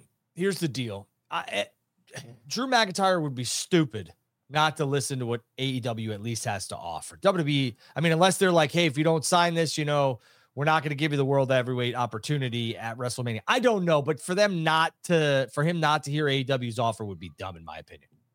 Really? I don't. I don't Yeah. know. I don't. I don't think him going there is going to make a lick of a difference. Well, I don't think it's going to make a difference, but you got to try and see what they have to offer. Yeah, maybe uses them as uh, leverage. Who knows? But uh, I don't know if they'll get leverage, but I mean, you want to tell me what you want to offer me. What, what what's the what's the offer here? You know, because you can't do that while you're under contract, quote unquote. So he could see what they're thinking, but put yeah, to it- paper. it's it's going to be interesting to see where he uh, fits onto the WrestleMania card as far as creative. Uh, uh, obviously, he's got Seth Rollins now for the World Heavyweight Championship. I don't think WWE is going to give him a championship if he's not signed a new contract. Like Drew said, and, and uh, uh, we talked about on TNT. You know, Drew could get this match, and it might not even factor into Drew McIntyre even being a champion. It might not even matter because we got that Money in the Bank briefcase still looming. Damian Priest is a huge possibility to cash in at WrestleMania. He may fuck over both Rollins and McIntyre, and we might not even be here talking about Drew McIntyre. and again, think about this visual for a second. Drew McIntyre finally wins that World Heavyweight Championship that he's been saying he needs to, he wants to, he's got to climb that mountain, gets it done. Bang, Damian Priest Mhm. Cashes in, wins the contract. And then everyone would still be like, well, they won the championship. So Drew's going to, you know, he had to have re signed. Now you got a little taste of that top, and we took it away from you until you re sign. I mean, that's just me. I don't know. Yeah, I could I could absolutely see that happening. But uh, guys, we will uh, any news on McIntyre resigning or not, we will have for you. I don't think this really makes a, a lick of a difference at all. Uh, but it is a big match. I'm excited to see him and Rollins. I thought they had a great match the last time they wrestled, and uh, I'm looking forward to it. So we'll see what happens. But his his character work has been on point. He certainly deserves it. They're moving Randy Orton on to something else. He was also a possibility there, like Drew said. Cody moving over to SmackDown by beating Roman. They're going to leave a huge uh, hole over on Monday Night Raw as far as star power with Punk being out. So, I mean, they obviously got a plan. We don't really understand it yet, but hopefully we'll have uh, a little bit more clarity in five weeks. Yeah. And speaking of clarity, I want to clear some things up here, okay, that need to be cleared. I don't find it funny. I don't think it's cool. I think it's ridiculous that you got people out here gatekeeping or calling people uh, marks or idiots or deemed unfit for society because they woke up to watch a wrestling show or a sports entertainment show at four or five o'clock in the morning. Why is that something that people should be doing? People are trying to have fun. They're trying to enjoy themselves. We covered the show, so I needed to be up. That doesn't excuse it. I probably would have gotten up anyway because my son wanted to get up. But realistically, why do you care? Who why said do that? People in the chat? There's so no, no, no, no. There's so many people on social media I saw being like, um, you know, I can't believe people would get up to watch wrestling at five o'clock in the morning. These are probably the same jabronis that lined up to get GameCube so many years ago when it first went on sale at Best Buy or something else like that, or the first in line or first in a queue for sneakers. It's what you prefer. It's your forte. It's what you like. No, don't allow anybody. I'm not saying anybody in the chat said this. I'm saying don't allow anybody to discourage you from what you want to do or how you want to do it. It's your life. Live it the way you want and to the fullest. Fuck everybody else. Man, you know how many how many times I stayed up late to go to midnight releases for PlayStation 3, PlayStation 4, uh, Call of Duty. I was there with the GameCube. I was there with the Switch. I've done it. Who gives a shit? Yeah, it's not. I mean, I don't understand what like how this is the cool kids club now because I woke up at eight instead of five. Man, go stack marbles on the freeway. Who cares? People are allowed to enjoy what they want to enjoy. Stop gatekeeping everything. Just let people enjoy what they want to enjoy. And if you don't enjoy it, so be it. I have so many friends who like anime or Marvel. I've never seen a Marvel movie besides Spider Man. That's the honest to God truth. But I don't crap on these people when they're first in line at the movie theater or they're first in line for releases or anything like that. And I, me, I have extremely thick skin. I I don't care. You could say what you want about me, whatever else, blah blah blah blah. I won't tell you what bothers me because then I'll get people in the chat that'll say it. But realistically, don't let these people change who you are. Go be you always and screaming from the rooftops about how you woke up at three o'clock to watch wrestling if it's what you enjoy. Don't let people discourage you from being you. If I didn't, if I didn't have this show today and this wasn't planned, I would not be here watching this show at four o'clock in the morning. The reason Me why either, I'm here is because we got three thousand cool. people in here. We're we're almost double the next fucking uh, creator in the in the space here. Uh, Who, who gives a shit? Like I enjoy, I love what I do. The fans obviously here love what we do. Who gives a shit? Yeah. I, it's not, and again, like it doesn't, whether or not I was watching this show because I had to do a review show with you or not, if you wanted to get up and do it and have a moment with your friends, your family, or yourself, if it's something you enjoy, who cares? Go enjoy it. Like nobody cares. This isn't the cool kids club. Okay, look at this. Mark got up at six and five. Who cares, man? Realistically, you watched it and digested it anyway. Who cares? Mm. Stop being tough. Let people love what they love. That's it. Yeah, social media is just cancer. Uh, anyway, uh, final match of the night here. Rhea Ripley and Nia Jax were given a main event treatment. Uh, Rhea Ripley defended that Women's World Championship in her homeland against Nia Jax. A lot of people, Drew, were saying this was Nia Jax's best match to date. I don't know if I agree with that statement. I'm going to take the Becky I- Lynch I Nia do. Jax match on Monday Night Raw a little bit more than this one tonight. Not to say that this was bad. Uh, I think the Becky match was better. I thought this was uh, a good main event for what it was. I don't see this happening every every month with these two, but uh, it fit the bill here because Rhea, obviously, Australia goes hand in hand. I, I'll be honest with you. I think this was Nia's. Here's the deal. This was Nia's best showing, in my opinion. That I you know, I could really remember off the top of my head. Um, Rhea sold her ovaries off.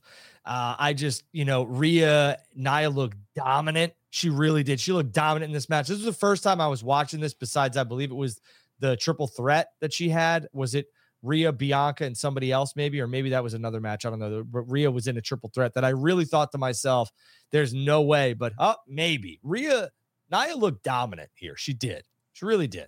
Yeah, this was a, a very old school approach here. Babyface gets beaten down. Uh, big move happening. Babyface kicks out, makes the big babyface comeback, wins the match, celebrates in the end. It's very, it was very fundamental. Not to say that it was bad.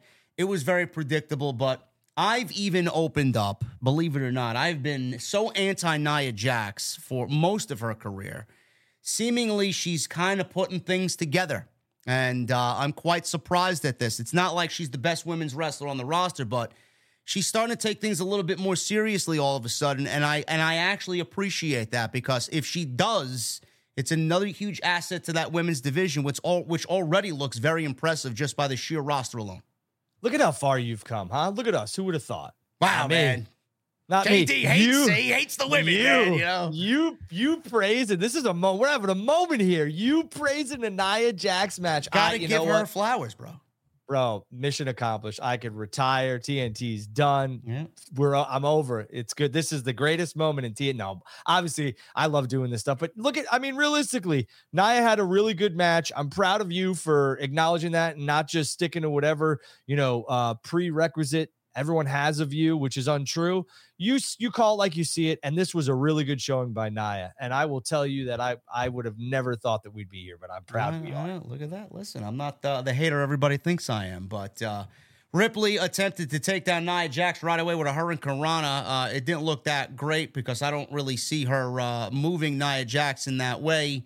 And then she put Ripley down, splashed her in the corner. She was being beaten up you know, uh, a lot here. Like I said, it was an old school uh, approach here to this match. Babyface getting beat up. Jax stomped Ripley, applied a stretch muffler. She even transitioned into a half Boston crab here, man. I, I, don't believe what I'm uh, I'm reading here. It's unbelievable. This is why JD is uh, a commentator for House of Glory. You hear this man with the moves? So Jax 50 Hurricane round a Boston crab into a go ahead. It's like fucking ridiculous. Jax put Ripley on her shoulders. Ripley countered with a guillotine. Ripley still being beaten up here. She went for a springboard hurricanrana, but Jax dropped her with a, a, a, huge power bomb and a leg drop for a near fall. Jax went for the annihilator. She went to finish it early, but Ripley fought back, put Jax down with a big missile drop kick off the top. Jax comes back with a big Samoan drop. So Ripley hits another drop kick. She goes to the top rope, hits it. Jax cut her off, hit a Samoan drop off the middle rope of her own. Uh, Rhea Ripley kicked out. Jax then went for the annihilator again but Ripley put her on her shoulders in an electric chair position, posted her, and then hit a frog splash, Eddie Guerrero style for your fall. JD, how yeah. how insane was the Samoan drop off the top? Did you you could like it, it almost I felt like you know I was like okay this yeah. is a big spot and she might be like hurt you know what I'm yeah, saying yeah look good. Uh, Ripley attempted for Riptide but Jax powered out and uh, that sent Ripley to the floor. It was such a big kick out. So she dropped Jax on the apron to Rhea. Rhea went to powerbomb Jax on the announce table, but Jax counted and Samoan dropped Ripley on the table. Did not break, and then she jumps off. I don't know where she jumped off a chair or she jumped off on the barricade and delivered an elbow drop, which then put Rhea through the table, and the table broke. So Jax hit the Annihilator. Rhea Ripley kicked out. So that says a lot there. Jax did her finish, and Rhea kicked out. Jax went for the Annihilator again, but Rhea Ripley shoved her off the apron. She comes back fighting Rhea, and Rhea ended up hitting a superplex on Jax as Jax climbed to the top turnbuckle, and then a riptide, which she did get her up in the riptide, which looked great. She didn't get her up all the way like she would get a Liv Morgan, but she got her up. It was devastating. One, two, three. And Rhea Ripley retains. Fireworks went off. Rhea Ripley celebrated outside with her family, and that's the way the show went off the air.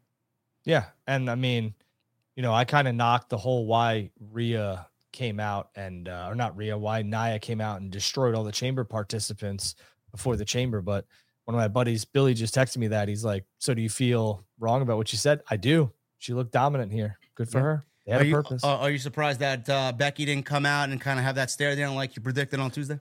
So they did something on social media where Becky was watching from a distance and she, you know, kind of sold the match and everything else like that. But I do think that was a miss. Uh, you know, the visual of Becky and Rhea would have been nice. But I also love that new regime, they gave Rhea her full moment with her family and let her absorb yeah. having that victory yeah. in her home country, which is, you know, that's a moment, man. That really is. And she, one that she deserves. So good for her. Yeah, guys, the Elimination Chamber was uh it was not worth waking up at 4:30 in the morning to watch. If I didn't have to do this show with Drew today, or if he, if I was by myself and Drew wasn't here, I, I probably wouldn't be here if I didn't have this show. But uh, as far as the overall show, it did set the tone for WrestleMania. We got some clear vision going into Philadelphia over the next five and a half, six weeks. We still got a lot of uh, unanswered questions to kind of rummage through over the next course of five or six weeks and the predictability of the show. I don't know how it really felt to you guys, but it did kind of damper it down a little bit. But this is the Nick Khan Triple H regime. They're going to make these B level pay per views feel a lot larger than they used to be. Uh, international shows for these B level shows, and then stadium shows for all the other uh, shows that uh, we're getting throughout the year. But at the end of it all, Drew, I, I feel like the way the PLEs in WWE have changed, they've changed for the better, no matter the predictability. Well, this is the formula going forward. Yeah. A lot of people need to understand that. It's the international fan base has been starved for years. Yeah. And I think this was the first event since 2018 that was in Australia. So, and you know, Puerto Rico, all that other stuff. They used to do New Year's Revolution and some other stuff in Puerto Rico. They used to go to uh, the UK a ton and they would have a Raw, SmackDown taping, all this other stuff. What they've done now is they've set up these B level pay per views, like you just described, to have a significant platform and meaning overseas because those fans are starved. The product's white hot. Might as well do it. And then the US fans come back for WrestleMania and people travel for WrestleMania. And what the US fans are getting are WrestleMania, SummerSlam, Survivor Series for now, and the Rumble for now. And they're taking most of the other pay per views in between the Rumble and SummerSlam international, yeah. which is smart, drives huge business. And realistically, I said this to you, I think privately, um, but I'll say it on the air. If, and I love Minnesota. But if Elimination Chamber was in Minnesota, we were we're not getting 50,000 people at US Bank Stadium for that show. You're not. You're not getting. It's just not. The hype is so real overseas and they've been starved for so long that they're going to continue to do this because they print money. Yeah. They print money. So get ready. Ladies and gentlemen, thank you guys for joining us on this Saturday afternoon. We're going to get into your super chats in just a second. We had upwards to 3,000 people tonight or today, rather. I don't know what fucking time of the day it is. Uh, we were almost double anybody else in the community. So thank you guys very much for all your love and support. Continue to hit that thumbs up. We need at least 25 more likes from my count here. 25 more likes for 1,000 super chats. So- I'm, I'm going to give them the opportunity. No, you have to be sorry. I'm going to give them the opportunity to get those 25 likes in so we get to 1K. JD touched on the WrestleMania matches, and we don't have a lot of answers, but we have some. And what they've done is they've built their four major matches with the exception of one. We don't know Dwayne's involvement yet. We will shortly, I believe, but we all know Dwayne's wrestling at WrestleMania. But they've solidified the four really main events, and they're all for major championships without Dwayne's involvement. You got Roman and Cody, Io and Bayley, Rhea and Becky and now Seth and Drew. All for championships, all your money matches yep. without Dwayne. And when we get Dwayne, that'll be your fifth money match. That's a lot of that's a lot of money on WrestleMania. And I think we're gonna add, we're gonna add Jimmy versus Jay. We're gonna add Gunther versus Sami. We're gonna add Santos versus Rey Mysterio. Um, tag team title match between Judgment Day and Miz Truth. So that's eight matches right there. I mean, and then the Logan Paul situation. Who, who knows if it's going to be a one on one or. Uh, a multi-man. You're looking at maybe nine to eleven matches, maybe to come out of that. So we're looking like a yeah, we're looking like you, we have a stack card. U.S. Intercontinental, yep. both tag teams. There's four more there, and probably two or three more grudge matches. You're looking at eight on top of the four. You're looking at 12 to 13, seven and six one night. Mm-hmm. That's what I would do. Seven and six matches. That's how I would do That's it. That's perfect. Love it. Uh, we just hit a thousand likes. Look at that, Drew X. We got 1056 out of nowhere. Bang. Super chats are open, guys. Get them on in. We're going to hang out for a little bit longer, and then we're going to go uh, get some rest for the rest of the afternoon. Uh, let's start with Michael Krause with a $5 super chat. Good morning, JD and Drew. We are so close to getting an answer from Cody. Maybe Google will have the answer. LOL. Thank you, JD and Drew, for the podcast. Thank you, Michael. I think you should give him one just for doing that. Go ahead. Give him what? Go Google it. Go Google it. There you go. I'm gonna make. I'm telling. Him, I'm gonna make them to a shirt. Uh, Eric Newton with 26 months after watching trailers for Final Fantasy VII Rebirth. Is it? It, it just further solidifies Sephiroth's status as gaming's greatest villain. He was always, even since the PS1 days, or the PS2 days. Uh, thank you, Eric. Michelle with the two dollar super chat. Feel like Seth is going to turn on Cody at WrestleMania, and also no explanation from Cody. Again, feels fishy now. Uh, I don't think it feels fishy. I just think WWE is still trying to iron out the details, which uh, they're taking a little bit too long for my liking. But I, I, don't think he turns on Cody at WrestleMania. If it does happen, it happens after WrestleMania. It could happen after or before. Truthfully, yeah. I mean, you know, they could they could really stack the deck against Cody, where Cody gets turned on by Seth, and he thought he had an ally, and he has nobody. Uh, thank you, Michelle. Greg Vinson with a 199. No message. Thank you, Greg. Israel with a 499. Hey, JD, what a show. You are the GOAT. Your reviews are always a must watch. Thank you, Israel. Uh, Greg also with a 199. JD is top two, and he isn't number two. Uh, listen, JD's been at this for a very long time. I'll easily be number two. JD's one, I'll be two. Is that fair? I'm only kidding. JD works his, his tail off and he deserves a lot of things. So happy for him. Thank you. Uh, Ricardo with a 499. Cody's explanation was about as intelligent as a box of crayons. I mean, damn. You can't talk about crayons in 2024. All them colors. Not a good idea. uh oh, Ricardo. You're going to get canceled, bro. Uh, a- Ariel Assassin with a 199. Roman's biggest joke of a champ, 50K, and can't show up. Who do you want him to wrestle?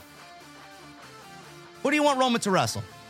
Right. I mean, uh, realistically, what was Roman going to do on this card? Like Nothing. the Grayson Waller thing would have been cool, but I mean, yeah, he wasn't showing up for that. He wasn't showing up to wrestle.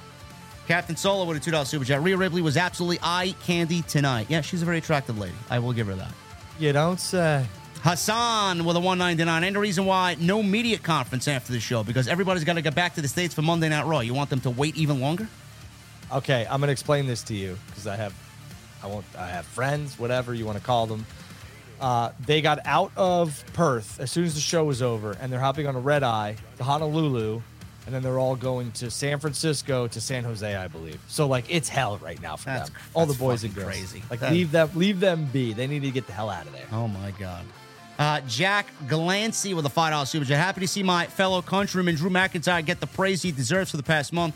Paul getting him a new contract and push him to the sun. Hopefully, man, we'll see. But yes, Drew's been killing it, and he's easily one of the best aspects, if not the best aspect of Monday Night Raw right now. Thank you guys. I appreciate the love. Only kidding. Yes, Drew McIntyre, full healed, nasty. Uh, I don't care. Drew McIntyre dunking on CM Punk is where he needs to be. Uh, Captain Solo with a $5 super chat. Bianca Belair is washed up as a babyface and her character is uber boring. She's in serious need of a heel turn. What do y'all think? Yeah, I think so. Uh, I've been saying that for months now, but I don't see them doing that because she's such a good PR uh, spokesman for the company. And she's got this new reality show, too, which would be kind Yeah. of weird if she's a heel. And the whole premise of the reality show is like showing you the hardships and how uh, tough it is to be not only a couple in WWE but to travel. And they, I believe they want to have children. Like that's the biggest aspect of the show. So Uh, chaotic with a 499. They still didn't give us an answer, but a challenge was laid down. I still want Cody, but man, am I confused on this creative. Everybody is.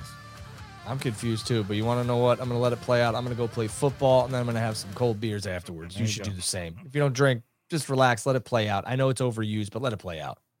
Um, Joseph Gonzalez with the 499. The fact that Waller didn't help Austin when he was getting uh, double teamed makes me think that this was setting up Waller turning on Theory. Uh, I don't think Possibly. that's uh, it's a possibility, but I don't think that's the right move. I think them as a tag team.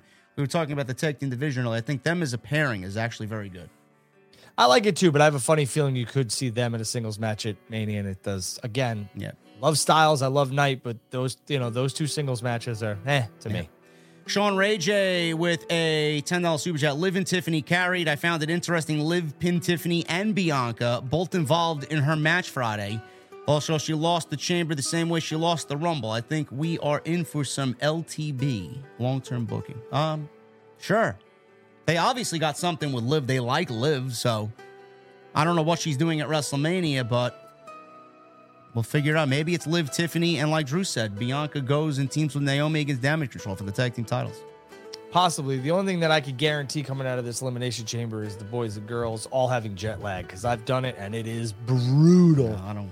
I don't. Uh, I think it's like. 11 hour difference. It's brutal. That's ridiculous.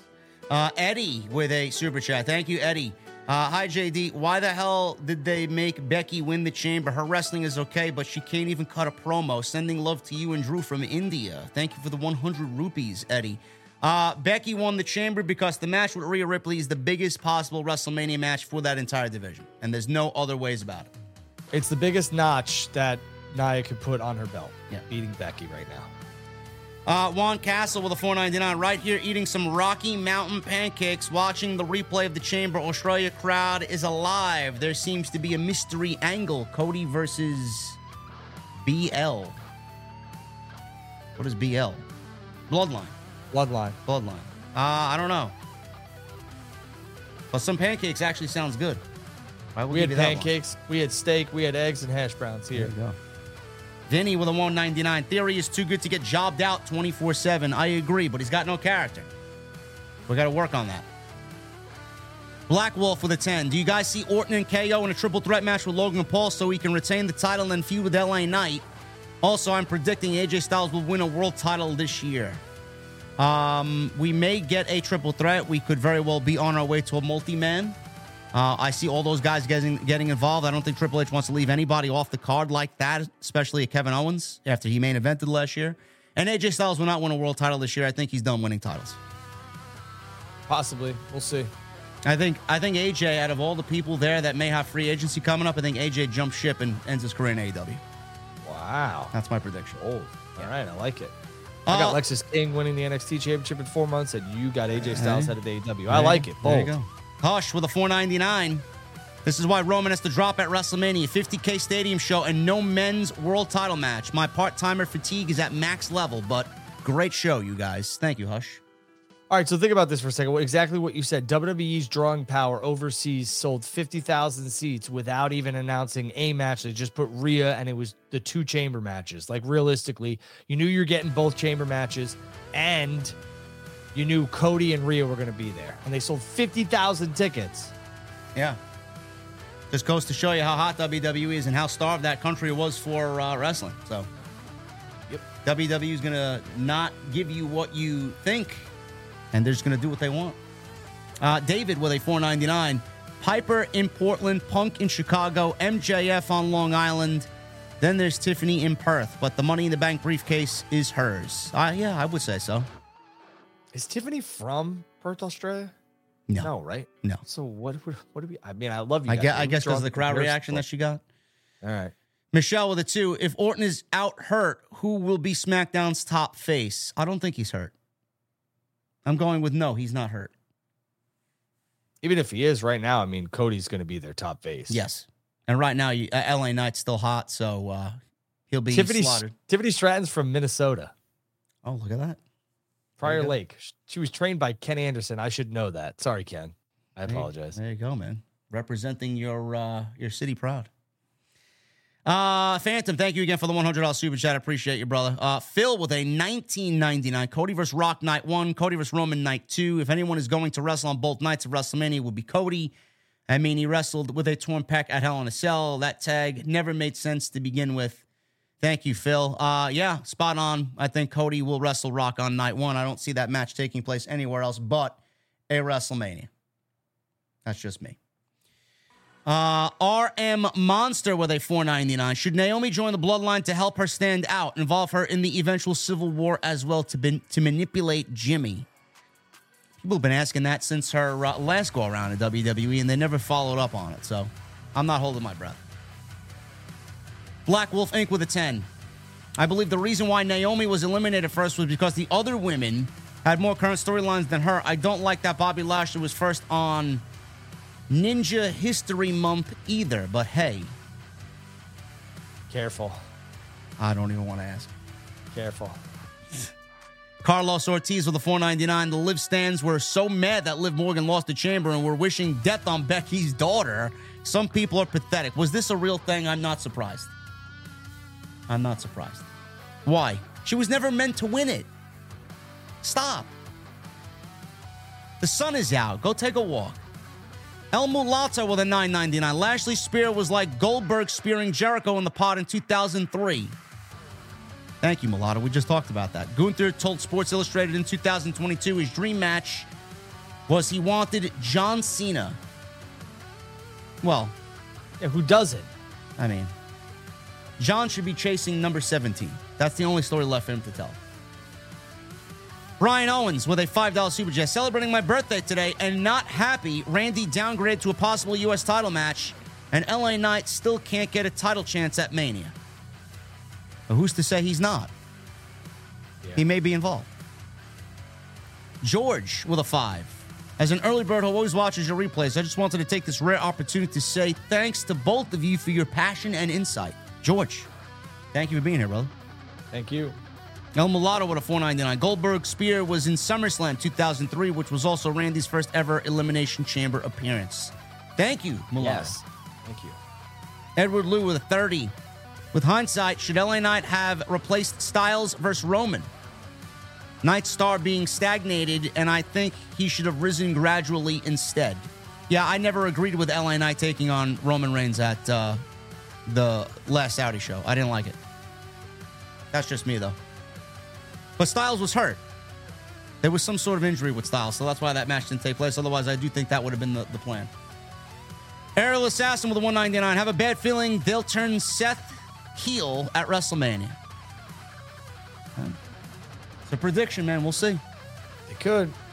Black Wolf with a 10. Do you guys remember what led to Chris Jericho having career resurgence in 2016? He beat AJ Styles in a nothing match. Edge beat AJ, which led to Judgment Day. AJ gets his big run this year. Bet. I'm not saying that. I'm not saying that it can't happen. I'd like AJ to got to get more of an uh, priority and opportunity, but I just don't see it happen. Maybe maybe the storyline with the OC goes somewhere. I don't know. Not really holding my breath for that one either. Uh, John Owens with a 199. Naomi came back for that. I feel bad for her. Don't. I'm sure she got paid much more than what she was being paid last go. Vinny with a 199. Tiffy, top of me. Yeah. She's great. Y'all are Chris- thirsty as hell right Fucking now. ridiculous. Chris Tiger Harris with the $2 super chat. JD giving Nia her flowers. Andrew is Dr. Phil for real. Damn, just because Dr. Phil's bald doesn't mean I'm Dr. Phil. Damn. Damn. We got people talking about crayons. People want to touch your danger zone. We got- Oh what God. happening I, here? I don't know, man. Um, who else do we got here? Chris with a 499. What's up, JD Drew? Do we get Cody versus Rock night one? If so, Cody beats Rock and Roman. Cody did say he will take everything from Roman. Yeah, if Cody's wrestling Rock, he will win on night one for sure. That that would be something for Cody, man. That would Going be all in. I mean, they're going all in on him. You could see why. Uh, Deontay with a 499. Nia Jax early candidate for 2024 most improved wrestler. Bro, we're, we're not even through February yet. Give it, give it, give it some time, please. JD, I gotta. Can you guys stop, please? Like you're trying to get. that man, that I that, gave, I gave my praise, man. What else you want? You're pulling my fucking arm here. that super chat, but the, the other ones that are coming in here, like you're trying to get JD to say something that I'm not going to allow him, nor will Grim or Rage allow him to say either, because he's just trying to be nice and get through all of your super chats. But don't mistake my kindness for weakness, especially with his too. Enough. I see it. I'm not blind. He will never say that, even if he's trying to rattle these off. He's not saying what you're trying to get him to say. Okay?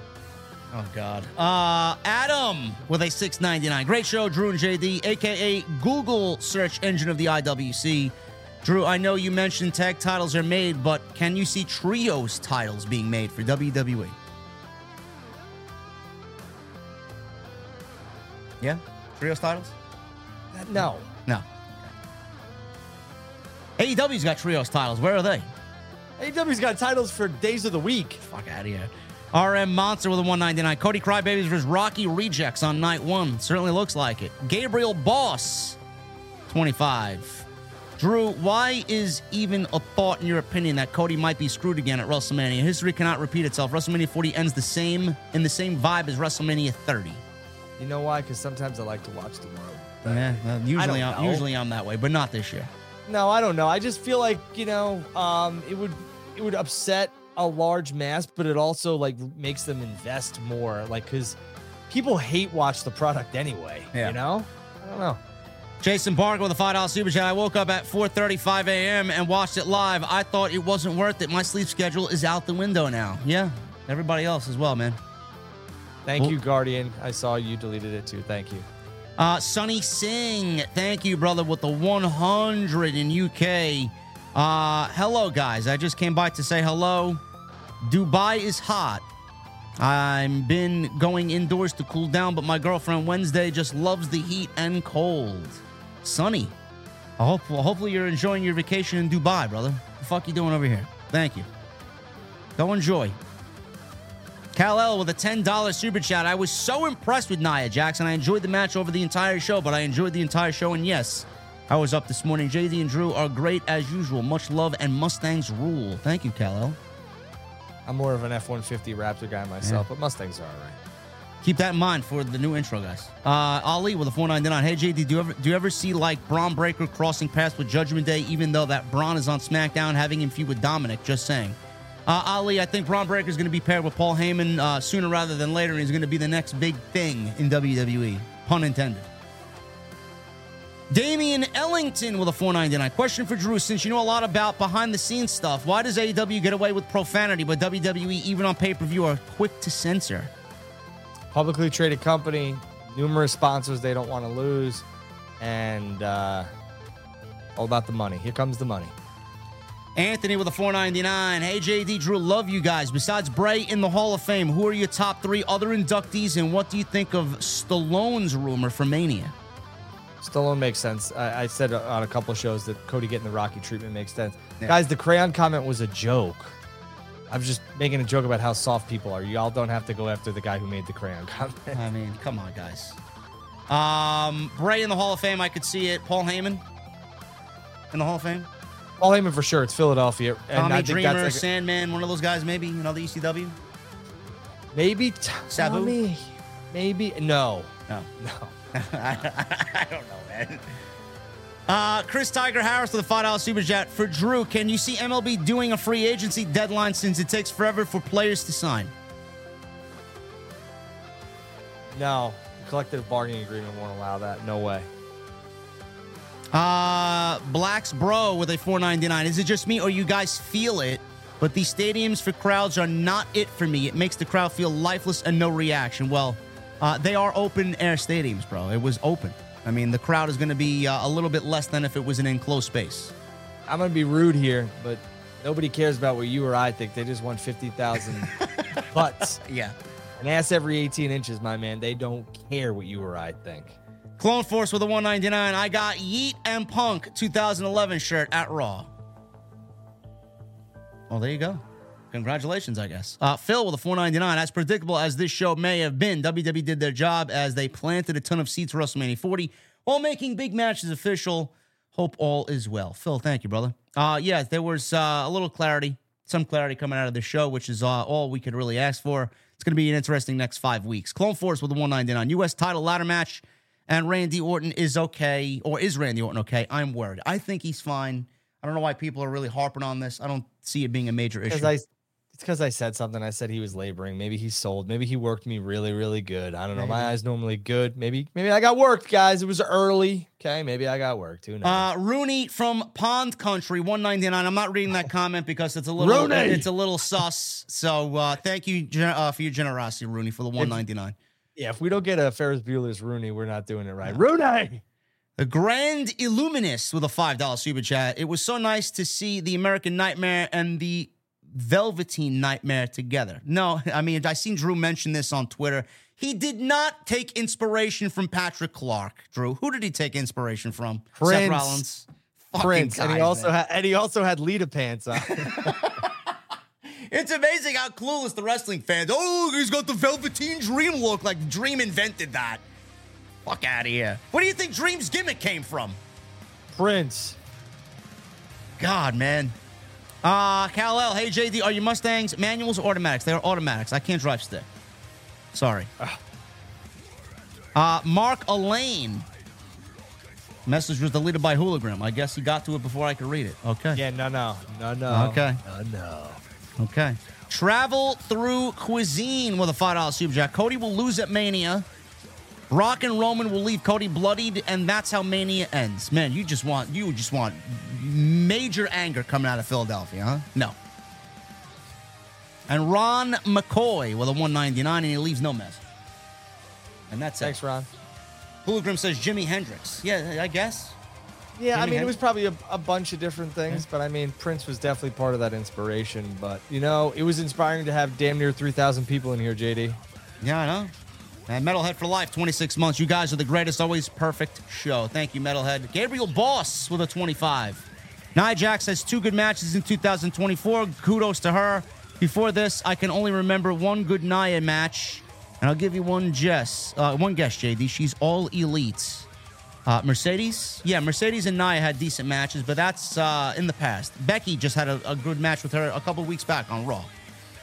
Yeah, Nia's really working her tail yeah. off. I give her a lot of credit. Guys, that's all we got for you, man. Two hours we spent with you this afternoon after being up at 4.30 in the morning. I don't know what more you want from us, but uh, you may see me tomorrow with some news. You'll see Drew and I on Tuesday for episode 37 of Tuesday's Night Titans. Uh, Drew, any uh, parting words before I get the hell out of here? I know you. A lot of you are upset about Seth Rollins not being involved in, or excuse me, I'm sorry, I just gave away what it was. Bronson Reed not being involved yep. at the Elimination Chamber, but I believe if reports are correct, we just make sure. Um, It look, he said he wanted a championship, and it looks like he might have wrestled Rollins if he didn't get hurt, right? yeah, exactly right. It's supposed to be Seth Rollins and Bronson Reed. So there you go. Um, uh, parting words, guys. Enjoy what you enjoy, love what you love, but uh, make sure you make time for those that matter, and uh, enjoy your weekend. I thank you all for joining us. Uh, fun shorts with the 199. JD, how's your cat doing? Love you, bro. She's doing a lot better today. She actually came up from the basement, started eating some solid food, and uh, she slept with me in bed all night. So that is a huge turnaround uh, after spending three nights in the basement all by herself. Uh, thank you, Fun Shorts. And Cal L with a $2 super chat. I'm so disappointed in you, JD. Love you, though. And listen, bro, I, I don't drive stick. What the fuck do you want from me, man? Nobody ever taught me. It's okay. He knows his limitations. He knows his limitations. Nothing wrong with the dark horse being automatic. Still gonna want to get inside and take a ride anyway, so it don't matter. Anyway, guys, thank you so very much. I will see you probably tomorrow with something. Uh, I'll see you live from Monday Night Raw, and then Drew and I will be here live again with you on Tuesday Night Titans. We are now officially on the road to WrestleMania, and we got you covered on Tuesday night, guys. Thank you for a great stream. 3,000 in here, 1,100 plus likes. Thank you for the super chat love, and we will see you all on Tuesday night for episode 37. See you guys later.